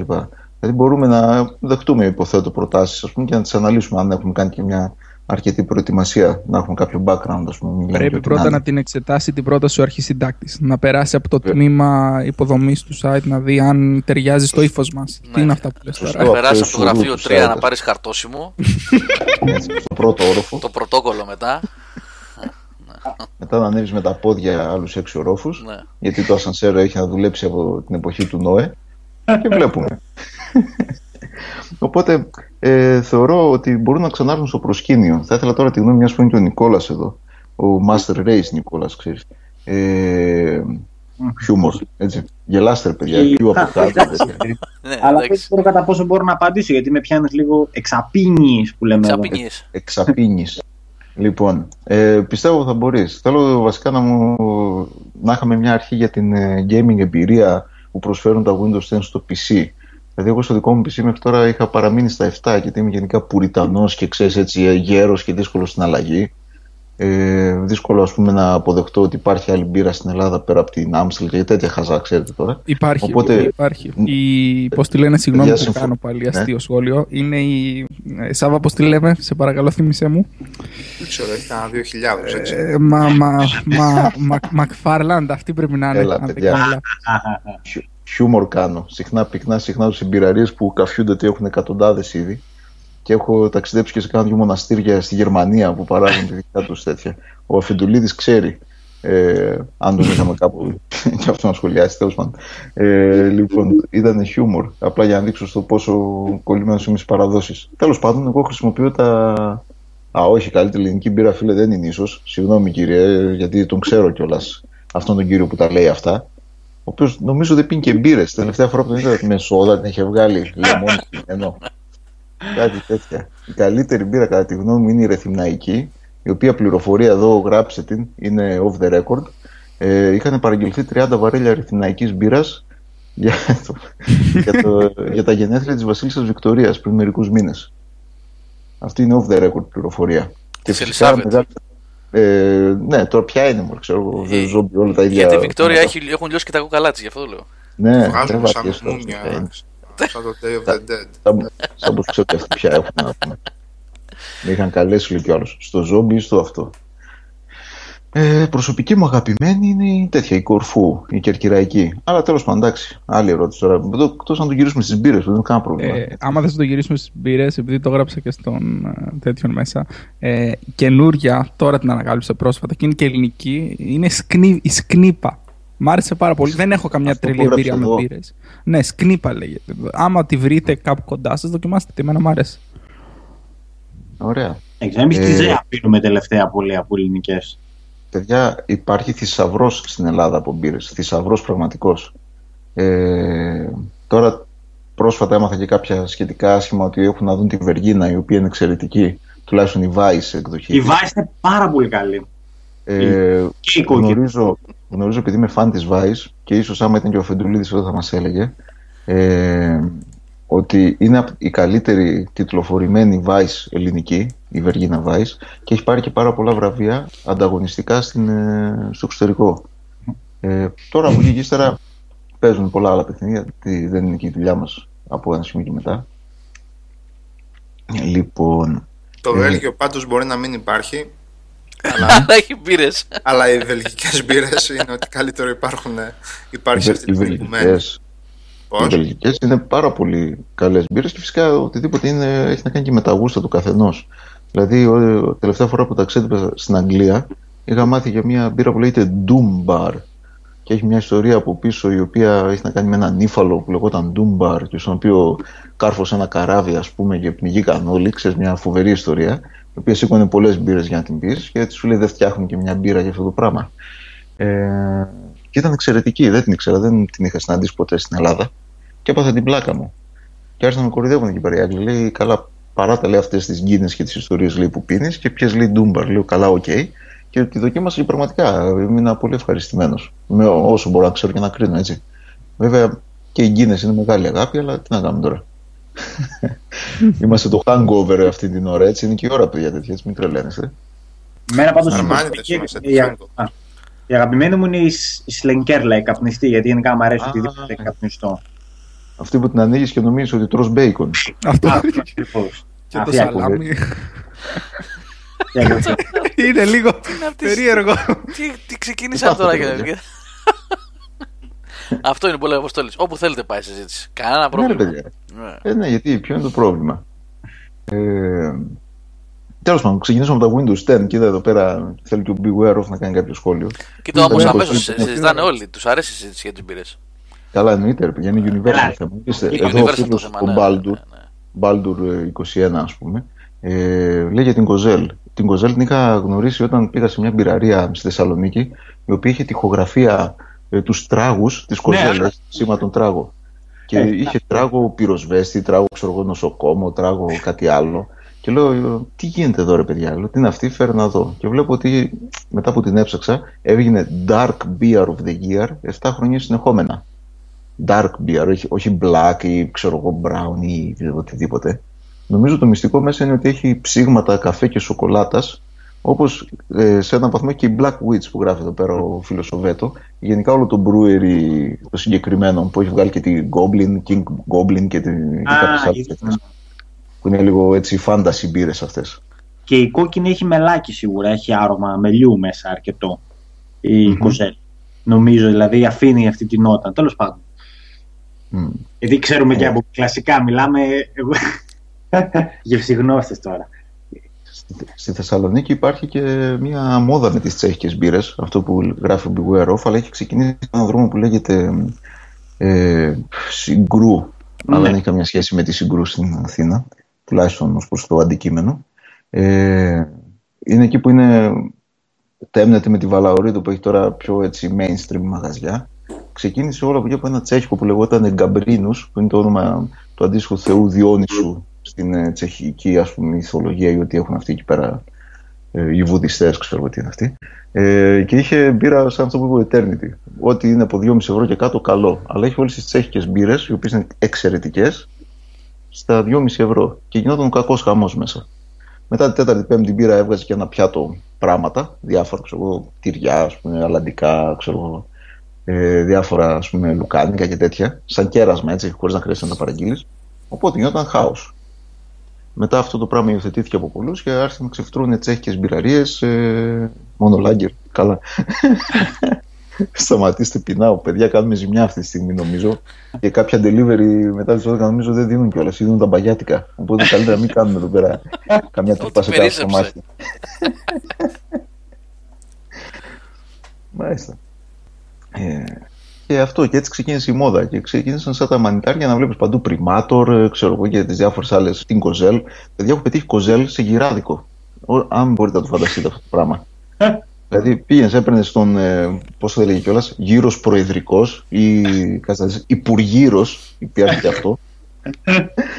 και έπαιρνες μια Kozel, ρε παιδάκι μου από δίπλα, ξέρεις. Ε, Τέλος πάντων, εντάξει. Είπαμε, μόδες είναι αυτά. Θεσσαλονίκη είναι περίεργη γαστριμαργική κουλτούρα. Ο Λάμπρο έχει και ύφος κιόλας στη φωτογραφία. Τι κάνει; Έχει βάλει φωτογραφία. Έτσι ακούς webcast λέει και έχει την band. Το- και το ύφος είναι σαν να έχει πιει καμιά δεκαριά από αυτές. Να σου πω την αλήθεια. Μμ, ο Λάμπρος είναι, το αναγνωρίζω. λοιπόν, με τον Λάμπρο έχουμε περάσει πολύ καλά σε James Joyce μαγαζί Μμμ. και σε, α- και σε άλλα διάφορα εκεί πέρα, σε κάτι άλλα στέκια δικά του ε, που μας έχει πάει εκεί, μας έχει δείξει και, μας Έχει έχει James Joyce αναδείξει. μαγαζί. στη Θεσσαλονίκη. Βεβαίως, Στην κύριε. Αθήνα. Ναι. Βεβαίως και είναι... Δίνεις γκίνες και τρως, και τρως νεφρό τηγανιστό- τηγανιτό υποθέτω, ε. Όχι, όχι, είναι πιο mainstream. Αν και το έχουν Ιρλανδοί, Άγγλοι, ξέρω ότι στο κόρακα Είναι είναι. Ιρλανδικό. James Joyce, τι θα είναι. Ναι, φαντάζομαι, αλλά δεν μπορώ να κάνω και DNA check να δω που, από πού βαστάει τώρα η κάθε σερβιτόρα. Ε, οπότε, Εμείς δεν Είναι βρήκαμε ένα να πολύ κάτσουμε καλό. James Joyce πάντως. Όσες φορές είχα πάει να περάσουμε, ρε παιδί μου, δεν είχε ένα τραπέζι. Δεν- δεν έχει τραπέζι άδειο. Ναι, ναι. Έτυχε. Ε, ίσως. τι να σας πω. Θα μαζευτεί λέει η πλέμπα. Καλά, να τους πω ότι είχαμε πετύχει το, το στάθι ψάλτη εκεί πέρα. Να μου πεις μετά για, ε, για το ποιος θα μαζευτεί εκεί. Παιδιά, περνώντας εκεί, φεύγοντας ή πηγαίνοντας, ήταν. ε, πετύχαμε τον ψάλτη, έτσι. Μπορεί να Λουμπενοκαταστάσει επιβεβαιώσει. επομένως. Ε, ναι, πολύ φάση. Τέλος πάντων, μια χαρά, όλα καλά. Δεν βαριέσαι. Ξεκινήσαμε τα Windows 10 και πιάσαμε τις μπύρες. Μμ. λοιπόν, παιδιά, μιας που το λέμε, πώς είναι η gaming εμπειρία σε PC με Windows 10, ξέρεις. Το ξενέρωτο τώρα. Γυρίζουμε στο, ναι, στο προκείμενο. Ναι. Ε, εντάξει, ξέρω εγώ. Ε, με προβλημάτισε λίγο αυτό, βλέποντας ας πούμε τις ε, τελευταίες ανακοινώσεις σχετικά με τα καινούργια μοντέλα του Xbox One. Σκέφτηκα, σκέφτομαι γενικά να μην πάρω μέρος ενεργό σε αυτή τη συζήτηση, γιατί είμαι πάρα πάρα πολύ προβληματισμένος ως προς τα κίνητρα που βρίσκονται πίσω από αυτό. Είναι δηλαδή ότι θέλουν να προωθήσουν το VR ε, hardware και δεν το υποστηρίζει το τωρινό setup των κονσολών, πιθανόν β- έχει βρει κάνα μαγικό φίλτρο πάλι η Nintendo να βγάλει κάποιο gimmick που θα τρελάνει το μισό πλανήτη. Πάλι πιθανόν. Και θέλουν να το αντιμετωπίσουν ή να το αντιγράψουν πριν εμφανιστεί. Πιθανόν, δεν ξέρω. Τους τη βάρεσε και θέλουν να βγάλουν έξτρα δολάρια, ειδικά η Sony από τη στιγμή που κυριαρχεί στην ουσία στην αγορά. Πολύ πιθανόν. Οπότε μέχρι να μπορώ να σιγουρευτώ τι συμβαίνει με όλα αυτά, δεν παίρνω ενεργή θέση. Αλλά τώρα που είδα ότι θα υπάρχει προώθηση Windows πλατφόρμας στο, σε κάποιο ενδεχόμενο Xbox One μοντέλο, με προβλημάτισε ιδιαίτερα. Ε, μου θύμισε πρακτικές του παρελθόντος. Προσπαθούν να μας βάλουν Windows, ξέρω εγώ, σε οτιδήποτε είχαμε. Μάλιστα πρόσφατα έμαθα ότι η Nokia αποσύρεται από το Windows λειτουργικό που έφερε στα τηλέφωνα. έτσι, Βεβαίως, και αυτό είναι αλήθεια. υιοθετεί το Android. Αυτό είναι αλήθεια ότι η Microsoft σιγά σιγά βάζει στον πάγο Windows Phone. Το συζητούσαμε κιόλας με τον ε, Άγγελο και με τον Αφεντουλίδη μετά το event που ακολουθούν πάρα πολύ την Microsoft στα Windows Phones. Ο Άγγελος ειδικά πάρα πολύ και ο Αφεντουλίδης δουλεύει σε κατάστημα κινητής τηλεφωνίας. Έτσι. Δηλαδή, είναι μέσα σε αυτό. Και είναι επίσημο αυτό ότι τα Windows Phone σιγά σιγά μπαίνουν στον πάγο. Το λειτουργικό μπαίνει στον πάγο και σταματάει να, βγει, να βγάζει νέα μοντέλα. Ναι. Κάπου διάβασα ότι ακόμα και τα Nokia τα αγόρασε, μπράβο αυτό που γράφει ο Μιχάλης, θα βγαίνουν πλέον με Android και ότι πλέον έχει ένα πολύ πολύ μικρό μερίδιο της αγοράς η Microsoft με, το, με τα Windows. ναι, είναι πολύ μικρό. Ακριβώς αυτό, αυτό. που έγραψε ο Μιχάλης είναι πολύ. είναι μεγάλη είδηση γιατί τα Nokia πάντα ήταν ε, Windows Phone. Από τότε που τα αγόρασε. Η Microsoft δεν τα έχει αγοράσει. Ναι, έτσι είμαστε. Ε, ναι. όχι, όχι πάντα, από τότε που Τα αγόρασε. φαλήρισε στην ουσία σαν, τε- σαν εταιρεία, που έπεσε δηλαδή από δήμαρχος σε κλητήρας, που λέγει η παροιμία, και την υιοθέτησε κατά κάποιο τρόπο η, η Microsoft. Αλλά μάλλον δεν είδε τις, ε, την, ε, την ανταπόκριση που ήθελε. Και βλέπουμε τώρα να αλλάζει. Νομίζω την, ε, έχει, την έχει πάρει άλλη πα, ε, πάτρονας εταιρεία. Δεν ξέρω τώρα αν λέω σωστά, είναι και έτσι Ναι. γραμματικά σωστός. Καλά το είπα. Ωραίος. Καλό είναι. ναι. Καλό, καλό. Λοιπόν, Αυτή που Και- λογικά είδε το καράβι να βουλιάζει τότε με, με την Microsoft είναι η HTC γιατί όποτε θυμάμαι ε, έβγαιναν πολλά HTC κινητά πριν γίνει ας πούμε έτσι το Windows διάσημο λειτουργικό πριν τις οθόνες αφήσει και όλα αυτά. Έβγαιναν πολλά HTC κινητά με ξέρετε τη κλασική τη γραφίδα και το, το λειτουργικό Windows Mobile νομίζω το λέγανε τότε. Και ξαφνικά σταμάτησε Και πώς, αυτό τώρα πώς το φέρνει στο μυαλό σου αποστολή με το, με το Xbox, όλο αυτό το πράγμα; Πώς, ότι ίσως επειδή χάσανε μια ενδεχόμενη πλατφόρμα ε, μπορεί να θέλουν να, να την αντικαταστήσουν με κάποια άλλη. Δηλαδή να προωθήσουν ε, Windows λειτουργικό και τα, το όποιον τίτλο συν- τη συνοδεύει. Έτσι, δηλαδή σαν ε, μι- μικροεφαρμογές, σαν updates, σαν οτιδήποτε κάπου αλλού. Ε, δεν ξέρω, είναι μια άποψη. Γι' αυτό δεν θέλω να ρωτήσω πώς είναι η gaming εμπειρία στα 10. Είδα πλην τον Beware of που είπε ότι είναι μια χαρά έτσι, σε Ναι, PC δεν με υπάρχει. Windows 10. Δεν υπάρχει κάποιο Ναι. πρόβλημα. Ρε, εσύ, Εγώ- Ναι, σε Απόστολο, είναι αυτό που το έχουμε πει πολλές φορές, ότι η Microsoft πιστεύουμε ότι, σκο... πιστεύω μάλλον εγώ, ότι σκοπεύει να ενώσει το Xbox με το PC. Μμμ. Δηλαδή, Για ποιο λόγο αυτό; Δηλαδή, πώς θα κερδίσει ο console gamer που επέλεξε το Xbox One αντί για το PC από μια τέτοια, ας πούμε, θα κερδίσουμε ένωση. και οι δύο. Γιατί να μην κερδίσουμε και οι δύο. Δεν είναι γιατί να Ναι. χάσει κάτι ο console gamer από αυτό; Ή ξέρω εγώ και άλλη μια έτσι, ιδέα που είχαμε πει είναι ότι κατά κάποιο τρόπο νιώθεις σαν η Microsoft να έχει χάσει λίγο το παιχνίδι από την PlayStation. Από την, συγγνώμη, από τη Sony. Ή και αυτό που Μμμ. είπες ότι είδες, να μην Δεν, μπορεί. παι- δεν κάνεις λάθος. Η μισή εταιρεία πλέον είναι το PlayStation, έτσι και άλλη μισή είναι τηλεοράσεις. Άντε, εντάξει. Ναι. Λοιπόν, ναι, ναι, όμως μη σε εκτροχιάζω, sorry. δεν είναι θέμα να με διακόπτεις, ότι ψάχνει τρόπους να, να μείνει ή σαν ο major παίχτης ή πολύ κοντά στον πρώτο major παίχτη του gaming, ρε παιδί μου, που είναι το PS4, και ενώνοντας τους δύο κόσμους. Λοιπόν, ε, αυτή είναι η απορία μου εμένα τώρα, έτσι. Ε, η όλη ανησυχία εδώ πέρα είναι κατά πόσο φθήνει η γραμμή στην οποία υπάρχει το σύνορο μεταξύ PC και κονσόλας. Βάζοντας τον τομέα αναβάθμιση μέσα σε μια παγιοποιημένη συσκευή όπως είναι η κονσόλα, αρχίζει σιγά σιγά να φθήνει ο χαρακτήρας της, το οποίο τουλάχιστον έχει συνηθίσει ο περισσότερος κόσμος. Έτσι, ότι είναι παίρνω κάτι, το κουμπώνω σε τηλεόραση, πατάω ένα κουμπί, όπως ήταν κάποτε παλιά, και παίζω, ξέρω εγώ, τέτρι για 25 ώρες, ας πούμε. Μόνο Χωρίς που έτσι κανένα είναι και το, πρόβλημα. που και το PC gaming έτσι είναι πλέον. Ναι, ναι, ναι, ναι, Κουμπώνεις. κάτσε να, κάτσε Α. να σου πω. Ε, βλέπουμε ότι με την αναβάθμιση τίνει προς το, προς το χαρακτήρα του PC. Τι το διαφοροποιεί, σχεδόν τίποτα. Έτσι. Έρχεται τώρα να, να του βάλει και Windows επάνω και, στο, τελ- ε, και στην τελική αυτό που θα το διαφοροποιεί θα είναι δηλαδή ε, η input μέθοδος. Ε, δηλαδή για όποιον θέλει να βολεύεται ας πούμε, να τα κάνει όλα αυτά με χειριστήριο ή για όποιον θέλει να το κάνει με keyboard και mouse χωρίς να αποκλείει το ένα το άλλο. Έτσι.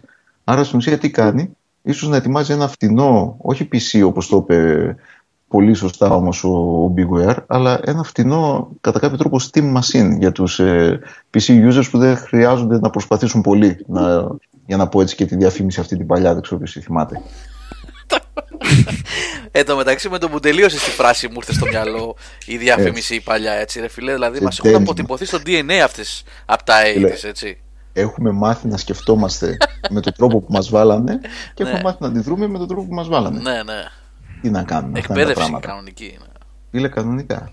Και χωρίς, ε, ξέρεις, να έχεις πληρώσει τίποτα για να το κάνεις. Μια χαρά, φίλε. Τζάμπα εκπαίδευση. Τι άλλο θέλεις. Λοιπόν, δηλαδή, μήπως τελικά είναι όλο το θέμα, φοβούνται ίσως κάτι σε, στην τάση του Steam Machines; Μήπως ο gamer γίνεται πιο τεμπέλης, θέλει να έχει ας πούμε, το ετοιματζίδικο το μηχάνημά του να παίζει σε ένα στάνταρ επίπεδο. Πρόσεξε τώρα τις λέξεις που χρησιμοποιώ. Σε ένα στάνταρ επίπεδο τα παιχνίδια και άσε το premium επίπεδο για αυτούς που θέλουν ή μπορούν ή και τα δύο.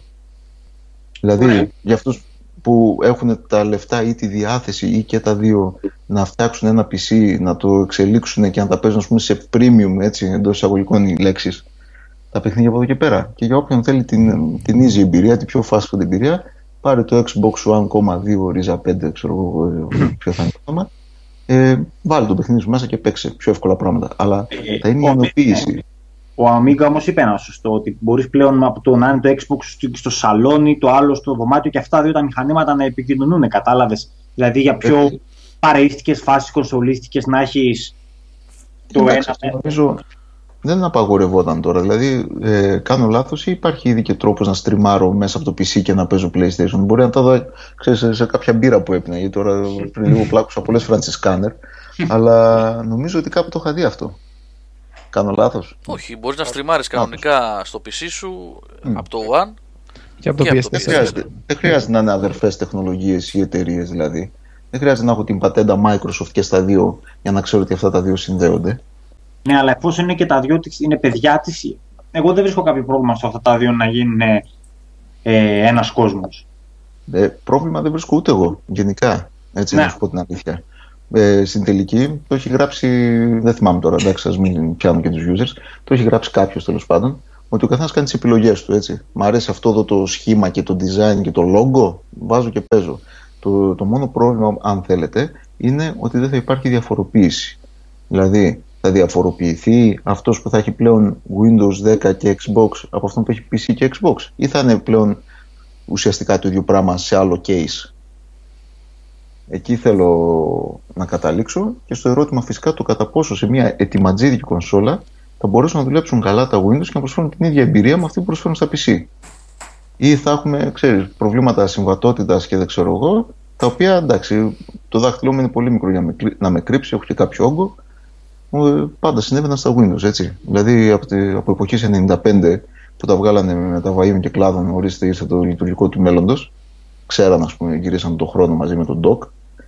Ε, ναι, πραγματικά τότε όταν τα, τα συγκρίνανε side by side με Mac OS ή ακόμα και με Amiga OS, εδώ 500 θα με, ε, θα με διαψεύσει αν κάνω λάθος, ε, ήταν το, το μόνο λειτουργικό που κρασάριζε, έτσι, σε Ναι. multitasking λειτουργίες. Παρ' όλα αυτά, οκ, τη ζήσαμε την ιστορία, είναι το, λειτουργ- ήταν το λειτουργικό και είναι το λειτουργικό του μέλλοντος. Θα δουλεύει σωστά στην τιμητή κονσόλα, γιατί η αρχιτεκτονική της μπορεί μεν να μοιάζει με το PC, αλλά έχει φτιαχτεί πάνω σε ένα άλλο ας πούμε λειτουργικό κατά κάποιο τρόπο σύστημα. Δεν ξέρουμε αν θα δουλεύει καλά ή όχι. Αυτό πο- πώς μπορούμε να το ξέρουμε.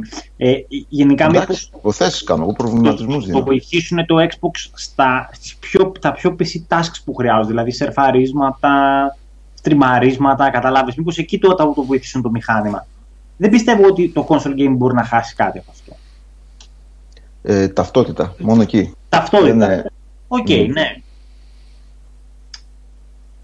Δηλαδή, Μμ. ε, και μόνο και μόνο αν μπορεί να παίζει παιχνίδια τα οποία είναι πιο PC oriented το, το Xbox, δηλαδή που θέλουν ίσως ένα ποντίκι, ένα, ένα πληκτρολόγιο, πάλι κέρδος είναι αυτό. Το οποίο δεν θα μπορεί να το κάνει ο ανταγωνισμός. Θα είσαι πάλι με την Ε. κονσόλα σου, αλλά θα σου έχω ανοίξει κι άλλο ορίζοντα. Ε, πραγματικά εγώ δεν βρίσκω κάτι πέρα Όχι, ρε, παιδί όχι. μου, την ομογενοποίηση, ρε παιδί μου, και αυτό ότι άντε Όχι. να γίνει ένα, ναι. Ε, ε, πραγματικά, και εγώ σου λέω ότι εφόσον είναι και θέμα επιλογής, δηλαδή δεν μου έρχεται κανένας με το πιστόλι στο κρότος να μου πει βάλε Ναι. Windows ξέρω εγώ, στο PlayStation. Έτσι. Δεν, δεν ισχύει κάτι τέτοιο.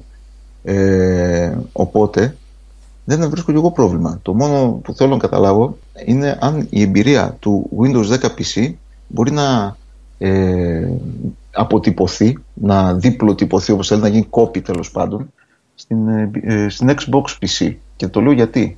Όσοι φίλοι, και εγώ έχω ε, Windows Tablet, όταν έκανα την αναβάθμιση σε 10, παιδιά έχασα σε, πώς να το πω, σε tablet εμπειρία τουλάχιστον. Έτσι, γιατί κακά τα ψέματα άλλο πράγμα δουλεύεις ξέρω εγώ, σε ένα tablet, σε ένα κινητό, άλλο πράγμα δουλεύεις σε ένα PC. Ορίστε, η Nokia εγκατέλειψε το, το Windows Phone. Γιατί μπορεί να δούλευε σε, σε 10.000 κόσμος ε, σωστά, μπορεί να μην δούλευε σε ποιος ξέρει πόσους άλλους. Το tablet είναι, μου έκανε, ας πούμε, με έφτασε σε σημείο να κουραστώ και να πω, προσέξτε τι θα πω τώρα, ότι τα 8,2 που είχε επάνω ήταν καλύτερα. Α, Ίσως τέριαζαν καλύτερα στο tablet. Μιλάω τώρα για διαφορετικής φιλοσοφίας μηχανήματα γι' αυτό. ναι. Και η κονσόλα είναι ένα άλλο μηχάνημα διαφορετικής φιλοσοφίας. Τόσο διαφορετικής όσο είναι ένα κινητό και ένα tablet σε σχέση με το PC. Έτσι. Όσο και αν έχουν κοινά σημεία αναφοράς, έχουν και διαφορές. Λοιπόν. Ωραία, από τη στιγμή που θα μπορεί η απλή του η διαδικασία του βάζω το δισκάκι ή κατεβάζω το digital δισκάκι εισαγωγικά θα γίνεται με το ένα κλικ. Από εκεί και πέρα όλα τα άλλα είναι δρόμοι και ανοίγματα. Ναι, εντάξει. επειδή σου λέω, Ε, Προβληματισμού κάνουμε ε, τώρα, έτσι. Γενικά το, το περιβάλλον του Xbox One, πώς είναι σαν χρηστικότητα; Ε, φαντάζομαι ότι είναι κάτι κομμένο και ραμμένο στα μέτρα του Xbox One. Δεν το έχω. Ποιο δυστυχώς πράγμα; δεν έχω μεγάλη εμπειρία. Το, Τώρα Το, το- περιβάλλον εργασία, τώρα το του One. λειτουργικό του. Ναι. Ναι. το περιβάλλον περιήγησης, το πόσο εύκολο είναι να κάνεις τα login, να βρεις πράγματα, ε, να κάνεις search, browsing. Είναι εύκολο, είναι καλοφτιαγμένο; Όχι, καλοφτιαγμένο δεν είναι σε καμία Καθόλου περίπτωση. όμως. Καθόλου. Είναι Δυστυχώς, άπλο το UI του, έτσι. Η περίφημη αναβάθμιση που ήταν να κάνουν, που έκαναν α, τον, α, το φθινόπωρο, το προηγούμενο φθινόπωρο, που ήταν ε, μια πολύ μεγάλη αναβάθμιση γιατί ουσιαστικά άλλαξε το interface της κονσόλας, ήταν κατευθείαν προς το χειρότερο. Η δε εικόνα του ότι για οτιδήποτε πας να κάνεις κάτι φορτώνει από πίσω όλη την ώρα είναι πολύ άσχημη για αυτούς που είχαν μάθει στο 360 τα πάντα να γίνονται σχεδόν αυτόματα. Γιατί και στο 360 μπορούσες να κάνεις browser και στο 360 μπορούσες να μπεις στο marketplace και να μην φορτώνει τίποτα και απλά να περιμένει το ίντερνετ να δώσει τις φωτογραφιούλες και στο 360 μπορούσες να πας και να δεις τα achievement χωρίς να φορτώνει το, το λειτουργικό επί μισό λεπτό για να δεις τα achievement από ένα παιχνίδι κτλ. Ξέρω ότι κάνει πολλά παραπάνω πράγματα από άποψη απαιτήσεων αλλά όλα δείχνουν στην καθημερινή χρήση του One ότι κάτι δεν σχεδιάστηκε καθόλου καλά εκεί πέρα. Το πώς Εν το πάση περιπτώσει, εγώ περιφερειάζεις. επειδή ακούω και να πω την αλήθεια, εγώ δεν κατάλαβα. Ο Αποστόλης αν ρωτάει, αν προβληματίζεται ή αν θέλει να πει κάτι συγκεκριμένο, για να πω την αλήθεια, γιατί τίθεται όλα ε, εν είδη ενός, ε, ενός νεφελώδους προβληματισμού. Μπράβο. Εγώ Αυτό θα θέλω- έλεγα και ναι, εγώ. εγώ Έφερα θέλω- ένα σύννεφο εδώ πέρα. Ναι. Αυτό, αυτό. Γι' αυτό είπα και τον Ε, Ένα νεφελώδες. cloud. Ένα Ε, cloud, εγώ απλά παιδιά. θέλω να Το επισημάνω ότι το ότι γίνονται κινήσεις και ακολουθούνται στρατηγικές από τις εταιρείες δεν σημαίνει ότι, ότι πάντα αυτές οι κινήσεις και οι στρατηγικές πρέπει να βγάζουν νόημα. Μμμ. Την ίδια, Εντάξει, στιγμή, εντάξει. την ίδια στιγμή που η Microsoft πειραματίζεται με το πώς θα ενοποιήσει πλατφόρμες, πώς μια πλατφόρμα την οποία την είχε υποσχεθεί σαν ξεχωριστή mobile πλατφόρμα τη βάζει στο πάγο και όλα αυτά, η Sony συνεχίζει με μια κλασική κονσόλα, γιατί το PlayStation 4 παραμένει μια κλασική κονσόλα πέρα από τις γελιότητες της γενιάς, τα 42 GB κτλ. Είναι μια κονσόλα. Την ανοίγεις, βάζεις το δισκάκι και παίζεις. Εντάξει, Θεού θέλοντος καιρού επιτρέποντος. Όλα αυτά. Λοιπόν, ναι. Με αυτή την τελείως κλασική συνταγή, το δισκάκι, την κονσόλα, ένα HDMI στην οθόνη και παίζουμε, αυτή τη στιγμή πάει δύο φορές καλύτερα από ό,τι πήγαινε με το PlayStation 3. Δηλαδή, ο κόσμος ο οποίος απλά θα θέλει να παντάει ένα κουμπάκι και να ξεκινάει να παίξει από την πολυθρόνα του ή από το πάτωμα του σαλονιού του ή από οπουδήποτε, θα συνεχίσει να υπάρχει. Εάν η Microsoft θεωρεί ότι δεν μπορεί ξεχωριστά από κάτι άλλο να εστιάσει σε αυτόν τον κόσμο, οπότε πρέπει να έχει ένα Υβρίδιο. ομιχλώδες και υβριδικό ε, υβρίδιο, ε, υβρίδιο λέω, ένα ομιχλώδες και υβριδικό μοντέλο για να τους πιάνει λίγο απ' όλα όλους, με γεια τους, με χαρά τους. Θεωρώ ότι το μοντέλο του 360 δούλεψε και παραδούλεψε. Και gaming PC υπήρχαν που τρέχανε Windows και ήταν κάτι τελείως διαφορετικό και το gaming κοινό ήταν και αυτό διαφορετικό. Όχι τελείως, αλλά ήταν διαφορετικό. Λοιπόν, Τώρα θέλει να το αλλάξει. Θέλει να το αλλάξει επειδή δεν πήγε τόσο καλά το Xbox One όσο θα περίμενε. Θέλει να το αλλάξει επειδή βλέπει ότι το Xbox One δεν αρχίζει να μην σηκώνει και πολλά πολλά. Δεν ξέρω τι θέλει να κάνει. Εγώ Να έχει ξέρω ότι η λίγο- κλασική συνταγή από την άλλη πλευρά πάει μια χαρά. Η κλασική συνταγή. Η πιο κλασική πεθαίνει. Να έχει παραπάνω Ναι. κόσμο στα online lobby της. Γιατί όχι. Να μπορούν να Μπορεί. παίζουν αυτό.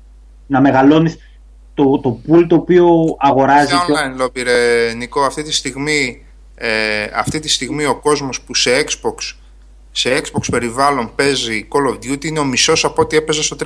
Ναι, Αρχικά. αλλά στο 360 είχε και τη συμφωνία. Δεν μπορείς να τα συγκρίνεις. Η Microsoft Είχε. είχε συμφωνία με το Call of Duty και την Ναι, δεν έχει Activision. σημασία. Ναι, θέλω να πω ρε παιδί μου, όχι, ο Νίκος το έθεσε ψηλοτεχνικά τώρα και ψηλο... ε, δηλαδή να ενοποιήσει τα περιβάλλοντα, να έχει περισσότερο κόσμο κτλ. Και λέω, α- αν η στρατηγική της ήταν ε, σταθερή και είχε μια ισχυρή κονσόλα με τα παιχνίδια που πρέπει και με το περιβάλλον που πρέπει, αυτόν τον αριθμό θα τον είχε εξασφαλίσει μόνο και μόνο από αυτό το πράγμα. Ναι, καλά. ναι. Έτσι όπως τον εξασφαλίζει τώρα η Sony με το PlayStation 4 γιατί πολύ απλά ο περισσότερος κόσμος παίζει εκεί τα online τα παιχνίδια. Ούτε δεύτερο PC έχει η Sony, ούτε mobile πλατφόρμα έχει, ούτε ακόμα το VR βγήκε, ούτε σε V- VHS παίζουν παιχνίδια, ούτε τίποτα. Μία κονσόλα έχει και γίνεται χαμός. Δεν το λέω πάντα θετικά αυτό. Καλά, Εννοώ όχι. γίνεται χαμός από κόσμο. Που θες να παίξεις, όπως λέγαμε κάποτε στο 360, γιατί να το πάρω στο PlayStation 3 αφού όλοι οι φίλοι είναι στο 360, οπότε με αυτούς θα παίξουμε. Ακριβώς, ακριβώς. Αν είναι online, αυτή τη στιγμή το κάνουμε στο PlayStation 4. Εγώ τα τελευταία 6-7 παιχνίδια τα έχω επιλέξει για το PlayStation 4 επειδή στο, στο One από 280 άτομα friend list είναι δύο μονίμως μέσα, κανείς άλλος. Και στο PlayStation 4 έχω μονίμως 85 με 95 φίλους online. Τι να λέμε τώρα; Μμμ. Τι- τι Μέχρι να- 100 νομίζω μπορείς αυτή να τη έχεις. στιγμή δεν μπορούμε να ψάχνουμε λογική στρατηγική πίσω από το τι- τι θέλει να κάνει η Microsoft γιατί πολύ απλά η Microsoft κατέφερε, κατάφερε και έριξε στα βράχια μια κλασική στρατηγική προηγούμενη που πήγαινε πρίμα. Πρίμα. Και αυτή, και αυτή τη στιγμή την έχει ρίξει στα βράχια. Και να ψάξω εγώ να βρω λογική της, για την επόμενη της στρατηγική.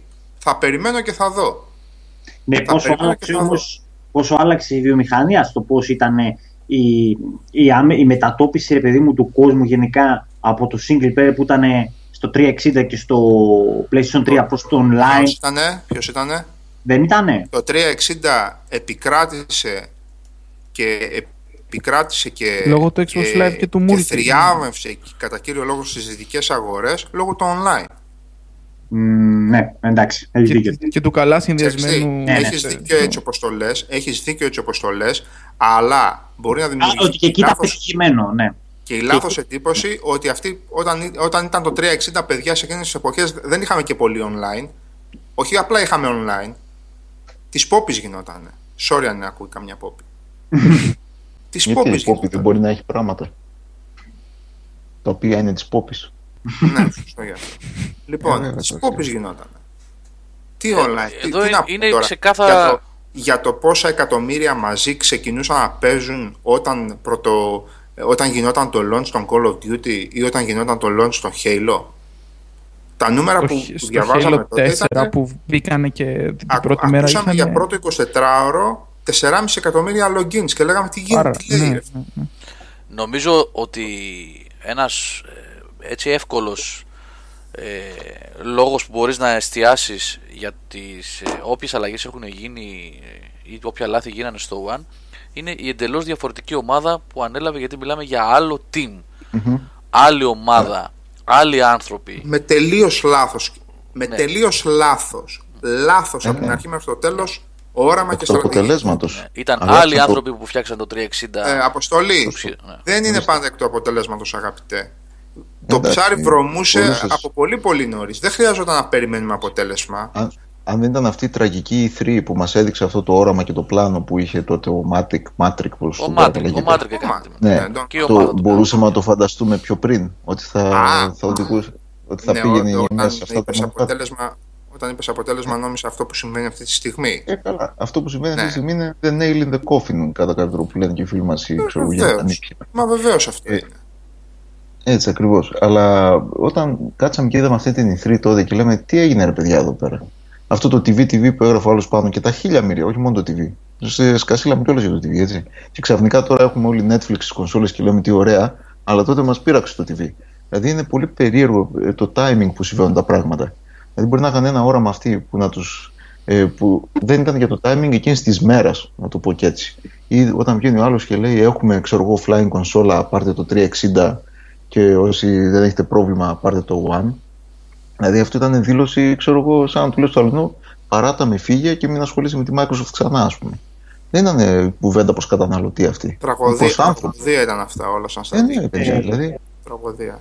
Να Χρόνια, καθένα ε, χτύπησε στο ε, φτάλο. μία παρατήρηση πριν φύγει το σχόλιο. Το 360 πέτυχε γιατί είχε πολύ καλά παιχνίδια στην αρχή, συν τιμή, συν ότι ήταν 600 ευρώ. Η απλοποίηση της απλοποίησης. Όχι. Υπάρχουν Όχι. άλλο Όχι. 1,5 εκατομμύριο πολύ πιο σημαντικοί λόγοι για το τι, για τι πέτυχε το 360. Λοιπόν, να, να, να σε προλάβω λίγο, Σάβα, Η να πω τιμή- για τα 600 ποια ευρώ. Τιμή, ποια τιμή. Ποια τιμή. Η Ακριβώς. Το τιμή- PlayStation 2 πόσο είχε όταν βγήκε; Το PlayStation 2 σε δραχμές. Ο κόσμος Ε, περίμενε ουρές για να δώσει τα 600 ευρώ για να πάρει το PlayStation 3. Ποια Εκτός τιμή, αυτού. επειδή είχε 300 το, το arcade, σε καμία περίπτωση. Ο- σε καμία μισό- περίπτωση δεν έπαιξε ρόλο η τιμή. Μι- Μισό λεπτό λίγο, Σάβα. Ο Amiga είναι καταστηματάρχης δεν ξέρω πόσα χρόνια. Το PlayStation 2, διορθώστε με αν κάνω λάθος, στο launch στην Ελλάδα είχε 240.000 δραχμές. Ναι, κάπου εκεί είχε. Έτσι. Κάπου, κάπου εκεί Το θυμάμαι. PlayStation 1 στην Ελλάδα είχε 300.000 δραχμές σε launch.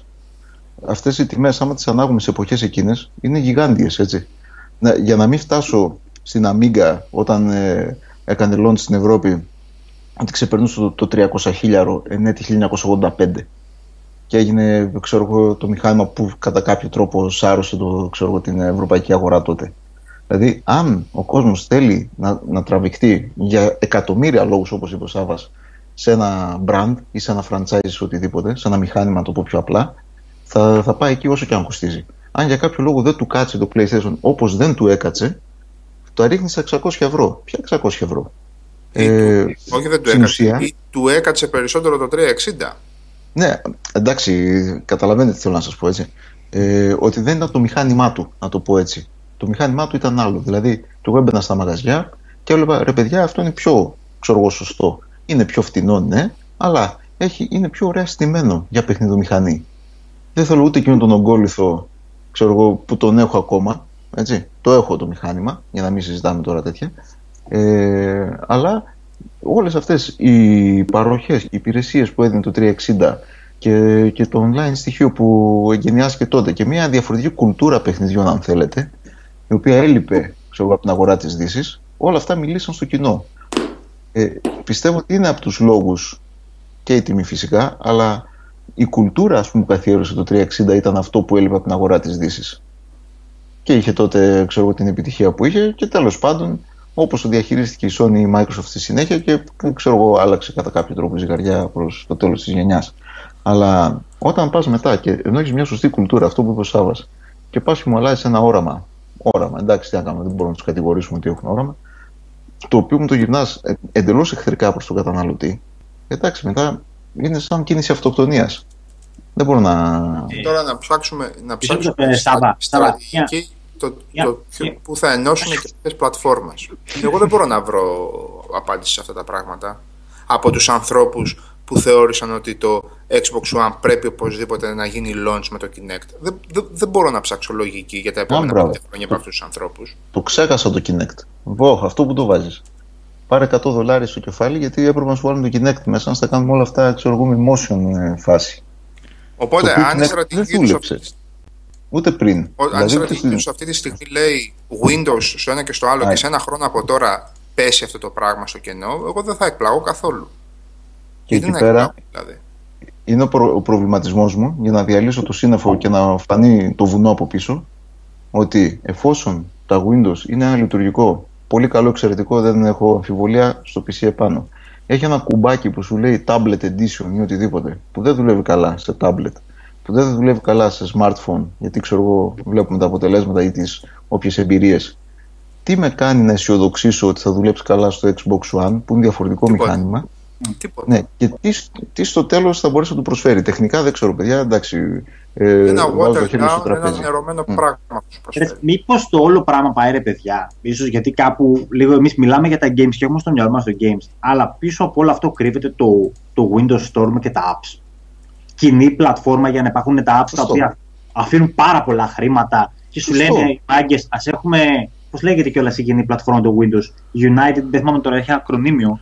Ε, να, έχουμε, να τα ενώσουμε όλα για να προωθήσουμε και αυτό. Πέρα δηλαδή από ότι θα μπορούν όλοι να αγοράζουν τα ίδια DLC, μπλα μπλα μπλα. Αλλά υπάρχουν και τα application μας, τα οποία είναι λεφτά έτσι, όχι χαζομάρε. Ε, αυτό είναι που είπα από την αρχή. Συγγνώμη, Νίκο, τώρα σε διέκοψα. Ότι... Αυτό συνέχισε τελείωσε και θα σου πω. Αυτό είπα από την αρχή ότι χάσαν την πλατφόρμα στην Nokia στα κινητά, μεγάλη μερίδα των κινητών, και ίσως προσπαθούν να το βάλουν αλλού για να κερδίσουν από τα χαμένα apps.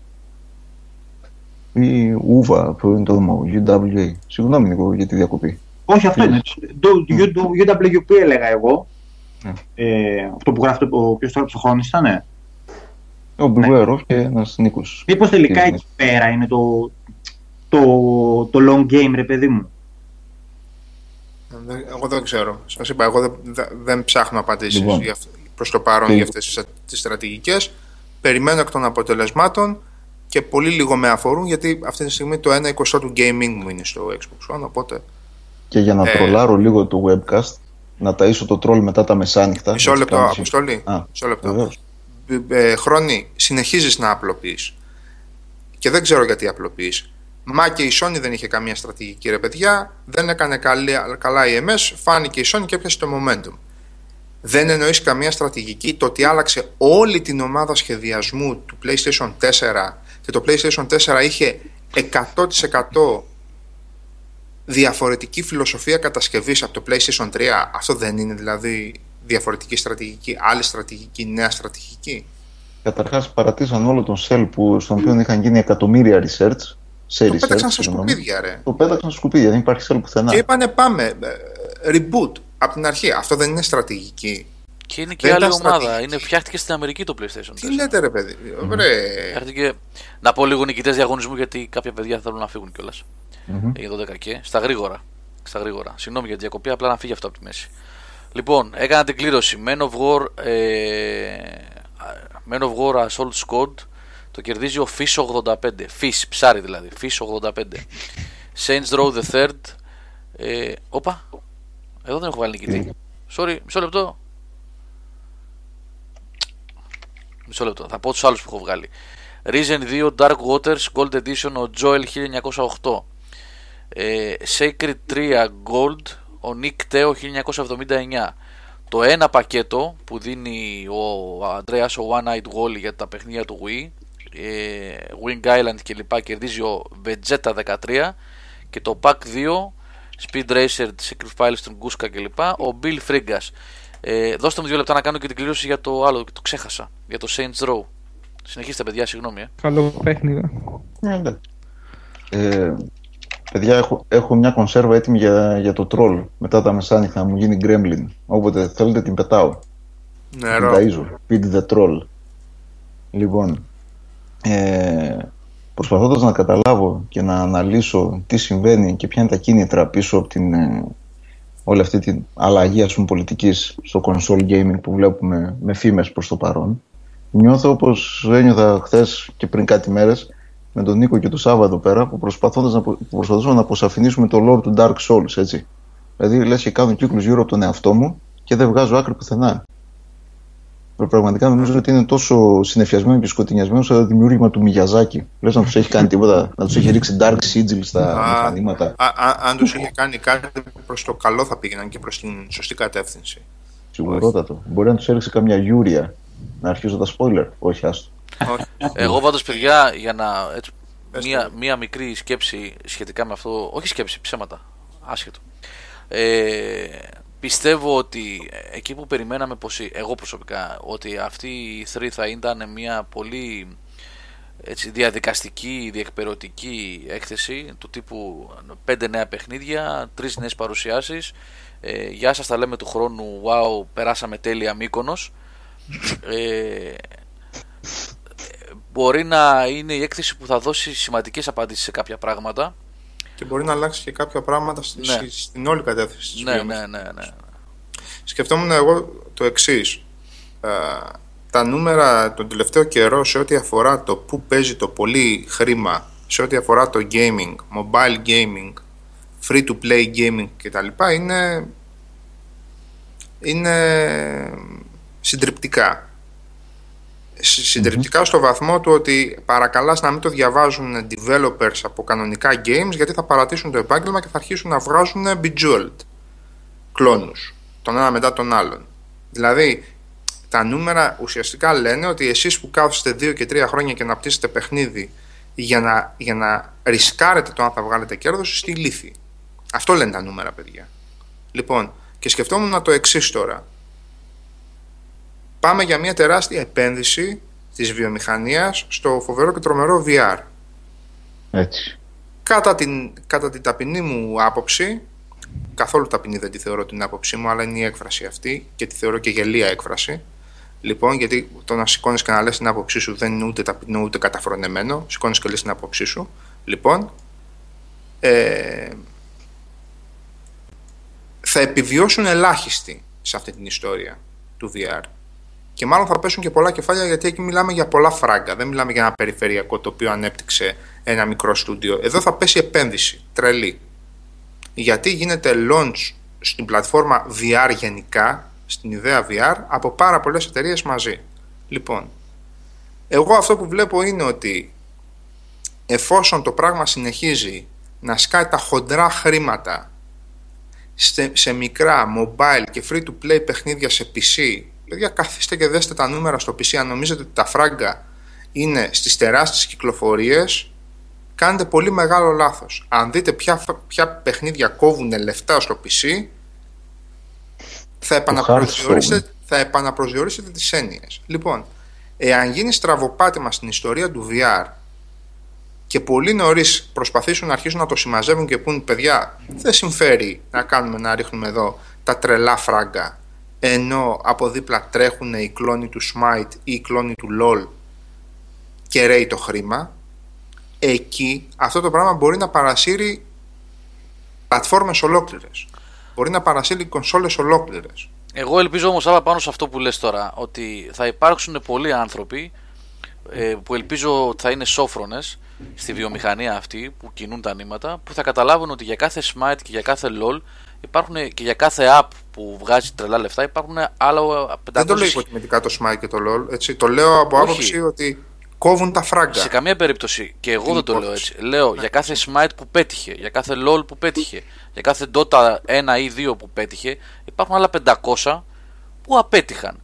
Αν νομίζουν λοιπόν αυτοί ότι ε, θα πάνε σε μια ε, αγορά η οποία ε, είναι έτσι κι αλλιώς κορεσμένη, έτσι, όπως έγινε το είδαμε να συμβαίνει με τα MMOs, ότι ο χώρος για τα MMOs είναι πολύ συγκεκριμένος και ότι τεράστιες ε, επενδύσεις που έγιναν από πολλούς publishers ναυάγησαν, ε, τότε κακό του κεφαλιού τους.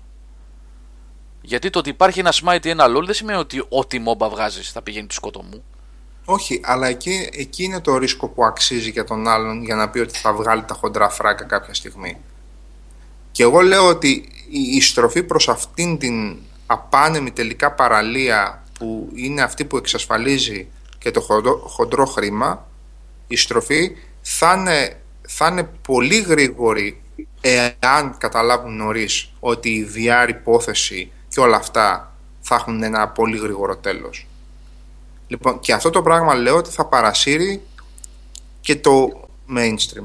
Το κανονικό, πιο mainstream, δεν είναι mainstream πλέον. Λοιπόν, και το κανονικό gaming, γιατί τα λεφτά που θα έχουν πέσει, που έχουν πέσει και θα έχουν πέσει στο VR και σε όλα αυτά τα νέα concept, θα είναι τρελά λεφτά. Δηλαδή, να- να σου πει ο άλλος ότι εμείς κάναμε επένδυση δισεκατομμυρίων για να βγάλουμε μια πλατφόρμα που, που πάει δεν πάει, ενώ μπορούσαμε να προσπαθήσουμε να κα- βγάλουμε τρεις MOBAs ή τρία free to play action RPG, πώς θα... δεν ξέρω καν ονόματα από τα παιχνίδια και να βγάλουμε τα ίδια φράγκα.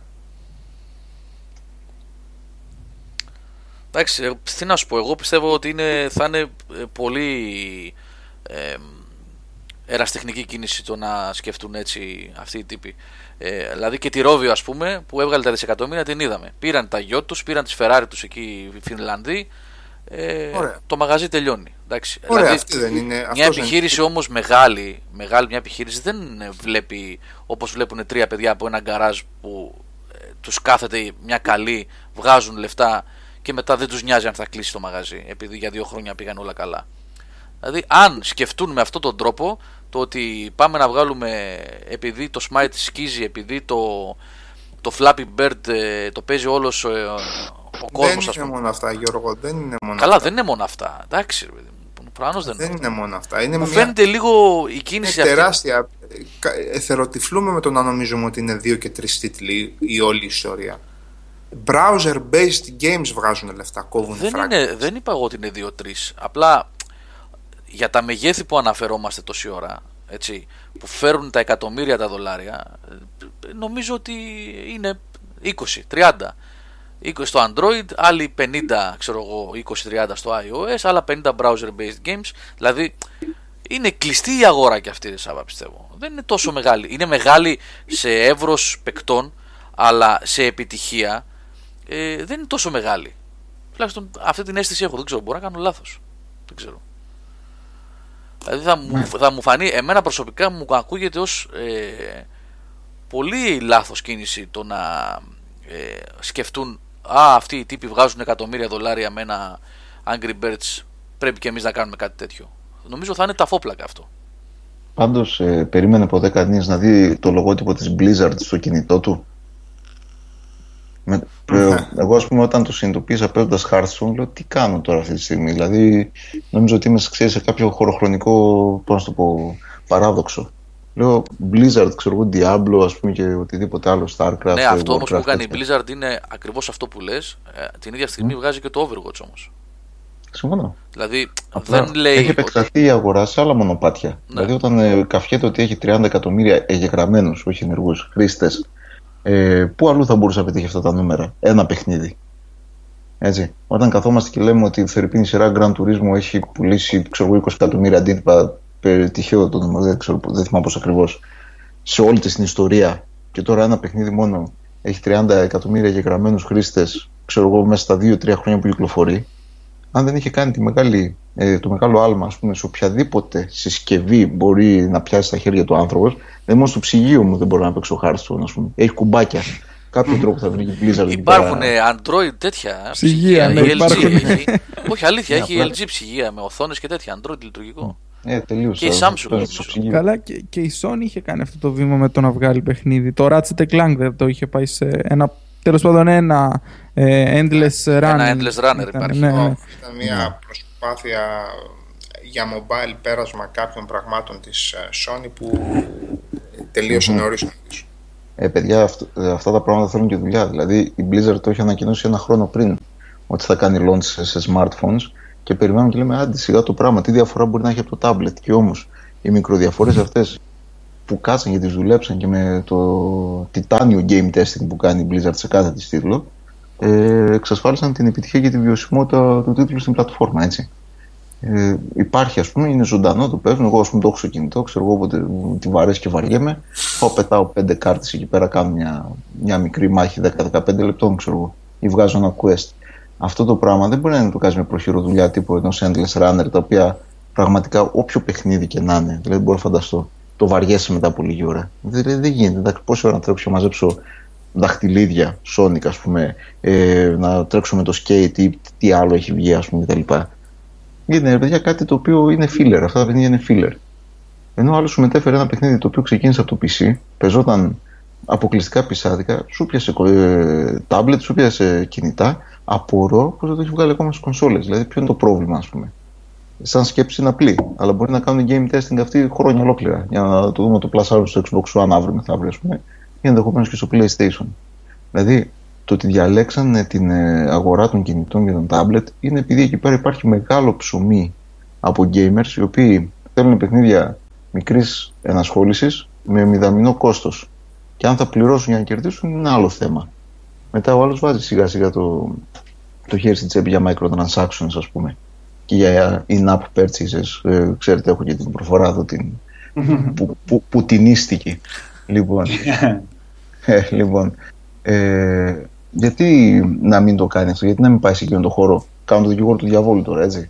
Που έχει εκατομμύρια στημένους χρήστες που τρέχουν όλοι ένα λειτουργικό, άντε άλλο ένα. Γιατί το τρίτο, είπαμε από την αρχή της κουβέντας, ότι λίγο ας πούμε πάει και πατώνει ε, στα κινητά. Γιατί να μην το κάνει. Τους έχει όλους μαζεμένους εκεί πέρα. Εκατομμύρια, δεκάδες εκατομμύρια. Πάρτο. Επιτυχία αμέσως. 30 λέει εκατομμύρια γεγραμμένοι χρήστες, ξέρω εγώ. Τέλεια. Μια χαρά. Τέλος πάντων. Προβληματισμοί κι αυτοί, είπαμε. Είναι και η ώρα τέτοια. Και, και η Nintendo δεν έχει ανακοινώσει ένα Pokemon που θα είναι ε, Όχι μόνο virtual. Pokemon. Γενικά θα βγάλει πολλά franchise σε mobile. Ναι, αυτό, απλά αυτό επειδή είχα παρακολουθήσει και κάτι τρέιλερ και το είχε πολύ έτοιμο ρε παιδί μου. Ήταν ένα Pokemon που με την κάμερα θα βρίσκεις Pokemon μέσα στο πραγματικό κόσμο κτλ. Και, και το, από ό,τι έβλεπα στα τρέιλερ που είχαν ανακοινωθεί ήταν ε, και καλή ιδέα και αποκλειστικά κινητά το συγκεκριμένο. Δηλαδή, ε, πολλές εταιρείες πάνε προς τα εκεί.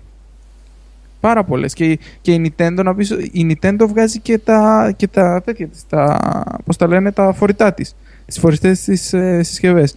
Κάτι αλλάζει λογικά. Προφανώς φταίει και η εγκαταστημένη βάση των κινητών και των tablets και στρέφονται προς τα εκεί. Εδώ πέρα, συγγνώμη παιδιά, εγώ γελάω τόση ώρα σιωπηλά με αυτά που γράφει ο Λάμπρος. Φωτοτυπικό ρε παιδιά, Doom. Ναι, ναι, κάποιος έχει Κάτσε να δω βάλει. πώς γράφει το ζωγράφησες εδώ με φύ. ναι. Άκου λέει κάποιος έπαιζε Doom, λέει στην οθόνη του φωτοτυπικού. Εντάξει, άμα θέλει υπάρχει τζιμάνι εδώ. Ε, ε, το μεταξύ, τι θέλω να ρωτήσω, ε, υπάρχει και σχέδια για hardware extension στο Xbox One. Όπως δηλαδή είχαμε πριν 20 χρόνια με, τις, με, τα, με τα bits στις κονσόλες τις, προ, τις πρώιμες. Γιατί Ε, και στο το- Xbox 360 δεν γινόταν αυτό που έβαζες από πάνω... Για το extra. Xbox One τώρα, ναι, ρωτάω. Είναι, Ναι, αλλά δεν Πώς είναι ξέρει. πριν 20 χρόνια, έχει γίνει και πρόσφατα. Για ποιο πράγμα λες τώρα, ρε Νικό. τώρα λέω για το Xbox One ότι θέλουν να κάνουν και hardware, μήπως θέλουν να κάνουν και hardware extension, δηλαδή να βάλουν πραγματάκια πάνω που δυναμώνουν το μηχάνημα. Ε, στο ήδη υπάρχον extension. Όχι, Ναι. Όχι. Δεν νομίζω. Για, για νέο μοντέλο κάνουν λόγο οι φήμες, τίποτα άλλο. Δεν ξέρω Δεν κατά μιλάμε πόσο για κάτι τα τέτοιο είναι δίπλα. και εφικτό, ας πούμε. Δηλαδή, άλλο να βάλεις λίγο μια ποσότητα μνήμης παραπάνω και άλλο τώρα να βαθμίσεις ολόκληρη την αρχιτεκτονική. Δηλαδή, άλλο το, το CD που έπαιρνε το Mega Drive και γινόταν Mega CD και άλλα τέτοια έτσι αστεία.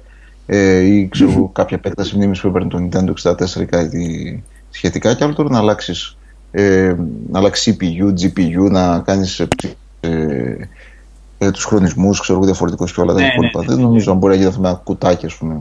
Μακάρι να μπορεί, γιατί θα ήταν πιο εύκολο για μας. Αλλά. Τι ανέβασε το Σατάρι Links είναι αυτό; Και τα Relinks είναι το, γράφει; φωτο, το φωτοτυπικό που παίζει Doom. Όπα, ωραίος. Ε, λάμπρο έγραψες, ρε φίλε. Ωραίος. Μάλιστα. Σταματήσαμε την κουβέντα όλοι να κλικάρουμε το, την εικονίτσα.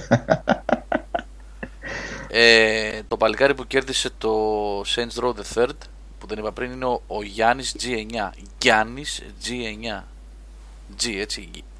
Γιάννης G9 Λοιπόν όσοι άκουσαν το όνομά τους και έχουν κερδίσει κωδικό μου στέλνουν PM και θα τους απαντήσω με τον κωδικό που έδωσε ο Hill Master τα δώρα όσοι κέρδισαν τα πακέτα τα δύο πακέτα τα δύο παιδιά δηλαδή που κέρδισαν δύο πακέτα μας έδωσε ο Αντρέας για το Wii ο One Night Wally. Μου στέλνετε PM και πιστεύω μέσα στη εβδομάδα θα σας τα στείλω με courier στο σπίτι σας. 5 και 5 παιχνίδια. Και ευχαριστούμε για μια ακόμα φορά τα παιδιά που κάναν τα δωράκια αυτά. Έχουμε και το διαγωνισμό Assassin's Creed έτσι το που ξέρετε εκεί στη homepage είναι. Τελειώνει αυτή τη βδομάδα και ξεκινάει ένας άλλος διαγωνισμός μεγάλος Doom τις επόμενες μέρες Πλάκα, πλάκα. Παλιά υπήρχαν, ε, υπήρχε μια σωρία παιχνιδιών που τελειώναν σε ουμ. Doom, Loom, Gloom. Δεν ξέρω, θυμάται κανένα κανένα άλλο. Υπήρχαν πολλά. Μέχρι που τα είχα μπερδέψει. Λέω άλλο είναι το Loom, άλλο είναι το Doom, ξέρω εγώ. Ε, Ωραίο. το- Ωραίο το Loom. Ήταν σε- ή τη δεύτερη ή το τρίτο adventure που έπαιξα στη ζωή μου ποτέ. Φυσικά δεν το κατάλαβα με, το, με εκείνα τα λυσάρια που ήταν τότε καμιά 20 σελίδε και που σου εξηγούσαν διάφορα πράγματα τα φωτοτυπημένα το προχωρήσαμε. Είμαι πολύ μικρός για να το αντιληφθώ. Έχετε παίξει ένας άλλος Loom από εδώ πέρα από. Βεβαίως. Εσύ είμαι σίγουρος ότι έχεις παίξει Loom.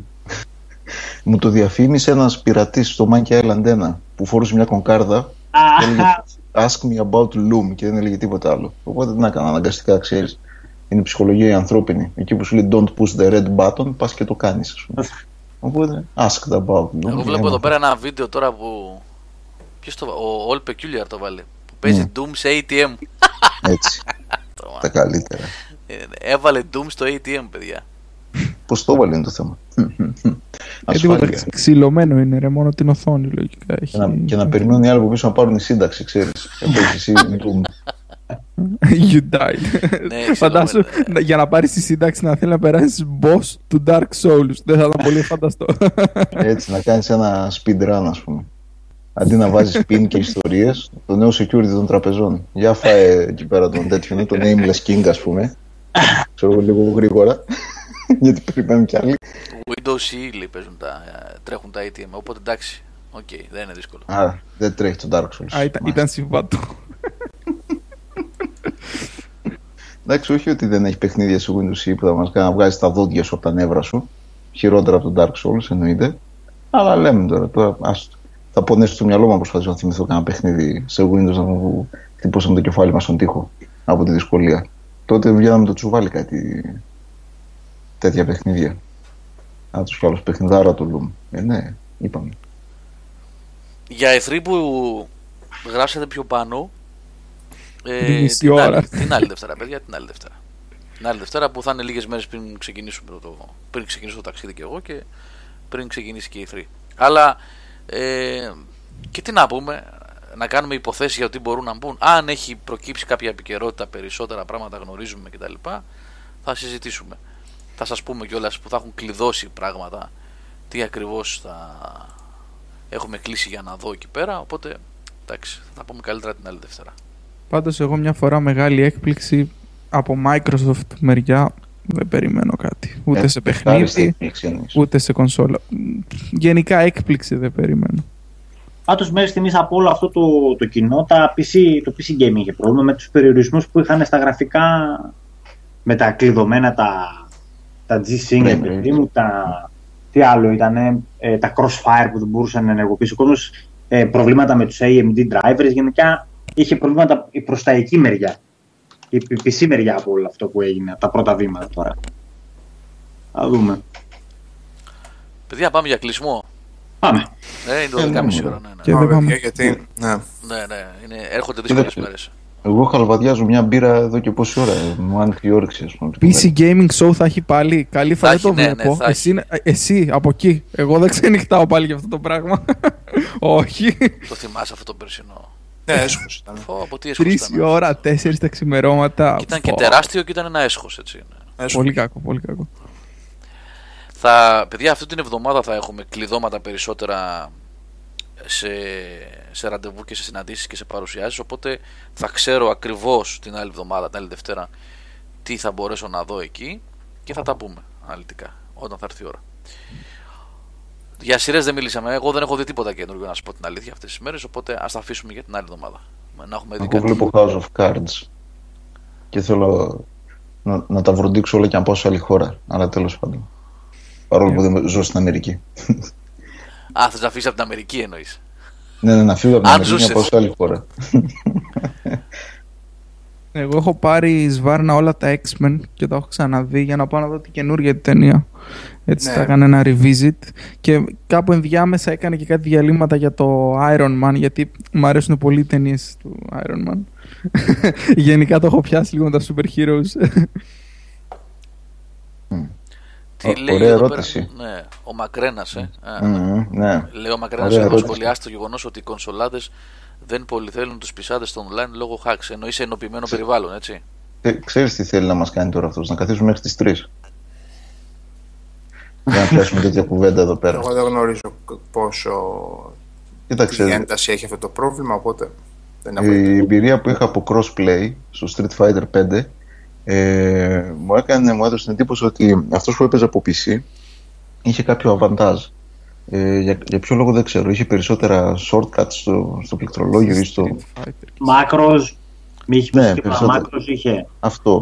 Ή μπορούσε να κάνει κάποιο hack ας πούμε και να εκτελεί τις ειδικές κινήσεις με ένα κουμπί. Στα Δηλαδή, πόσα frames έπαιζες εσύ στο Xbox; 30 Ε, ή στο- 60. στο PlayStation 4 έπαιζα, δεν ξέρω να σου πω την αλήθεια. Γιατί όταν Γιατί- παίζεις πια, σε αυτά μετράνε. Στα fighting μετράνε πάρα Α, πολύ. καλά, σίγουρα. Καταρχάς, εγώ παίζω σε μεγάλη τηλεόραση. Το οποίο Ναι, εδώ δηλαδή πέρα, μόνο αυτό. αν υπάρχει κανένα story, θα μου πει για input lag και τα σχετικά. Έτσι. Ναι, ναι. Ε, Α, ε, αυτό που έχω, συγγνώμη που δια, σε διακόπτω Αποστόλη, επειδή μου το είπε και ένας φίλος προσφάτως, ε, στις μεγάλες τηλεοράσεις πρέπει να ενεργοποιείς παρόλο που κάνεις ζημιά στα χρώματα και τα λοιπά, τα default, πρέπει να παίξεις λίγο. Πρέπει να ενεργοποιείς το, το game mode. Αν υπάρχει game Ναι. mode, ε, πηγαίνει, μειώνει, τέλος πάντων δίνει το καλύτερο, ε, την καλύτερη απόκριση που μπορεί να δώσει το monitor. ε, Το μο- συμφωνώ, η, αλλά η και- τηλεόραση και πάλι οθόνη δεν τέλος θα- πάντων. Ναι. Δεν θα φτάσει ένα 20-20 monitor, εκτιμώ, σε ταχύτητα. Ε, σε απόκριση. Όχι, όμως, όχι, ε, δεν θα φτάσει, όχι. Ε, Τέλος πάντων, εντάξει, εγώ έχω, είχα συνηθίσει να παίζω ή στην ίδια οθόνη με κάποιον, έτσι ώστε αν δω ότι χάνω, να ρίξω καμιά γωνιά, ξέρεις κανένα τέτοιο, για να τον αποσυντονίσω λίγο, κατάλαβες. Ή να παίζω solo. Ξέρω εγώ σε- στο μηχάνημά μου, στα ηλεκτρονικά εκεί πέρα κτλ. Τώρα να παίζω εγώ εδώ και ο άλλος να είναι κάπου μακριά και να μην τον βλέπω, δεν μου κάνει ρε παιδί μου. Δηλαδή, αν του ρίξει ένα μπινελίκι τώρα λίγο στη- έτσι, δίπλα να το ακούσεις να το νιώσεις ότι είσαι σε street fighting διάθεση, ας πούμε. Ε, κάπου, κάπου χάνει, κάπου χάνει. Αυτό που Ένα- λέει ο ένα Λάμπρος... ρομαντισμό. Sorry, sorry, νομίζω τελείωσες, ξέ, τελείωσε, τελείωσε, τελείωσε. Δεν... Όχι, εντάξει, ο Λάμπρος τώρα εδώ τι κάνει, κάτι έκανε. ξέρεις. Νομίζω τελείωσες, ρε. Γιατί ξεκίνησε Όχι, μαγκονιέ. τελείωσα, ρε, παιδιά. Έφτασες σε ρομαντισμό, λέω ότι και σεξ τα βάλει μέσα. Να φύγουμε. όχι, όχι, παιδιά, τίποτα. Το, το, το κόβω. Στο ρομαντισμό μόνο, είπαμε. Έχει περασμένη ώρα και έχουμε διάφορα.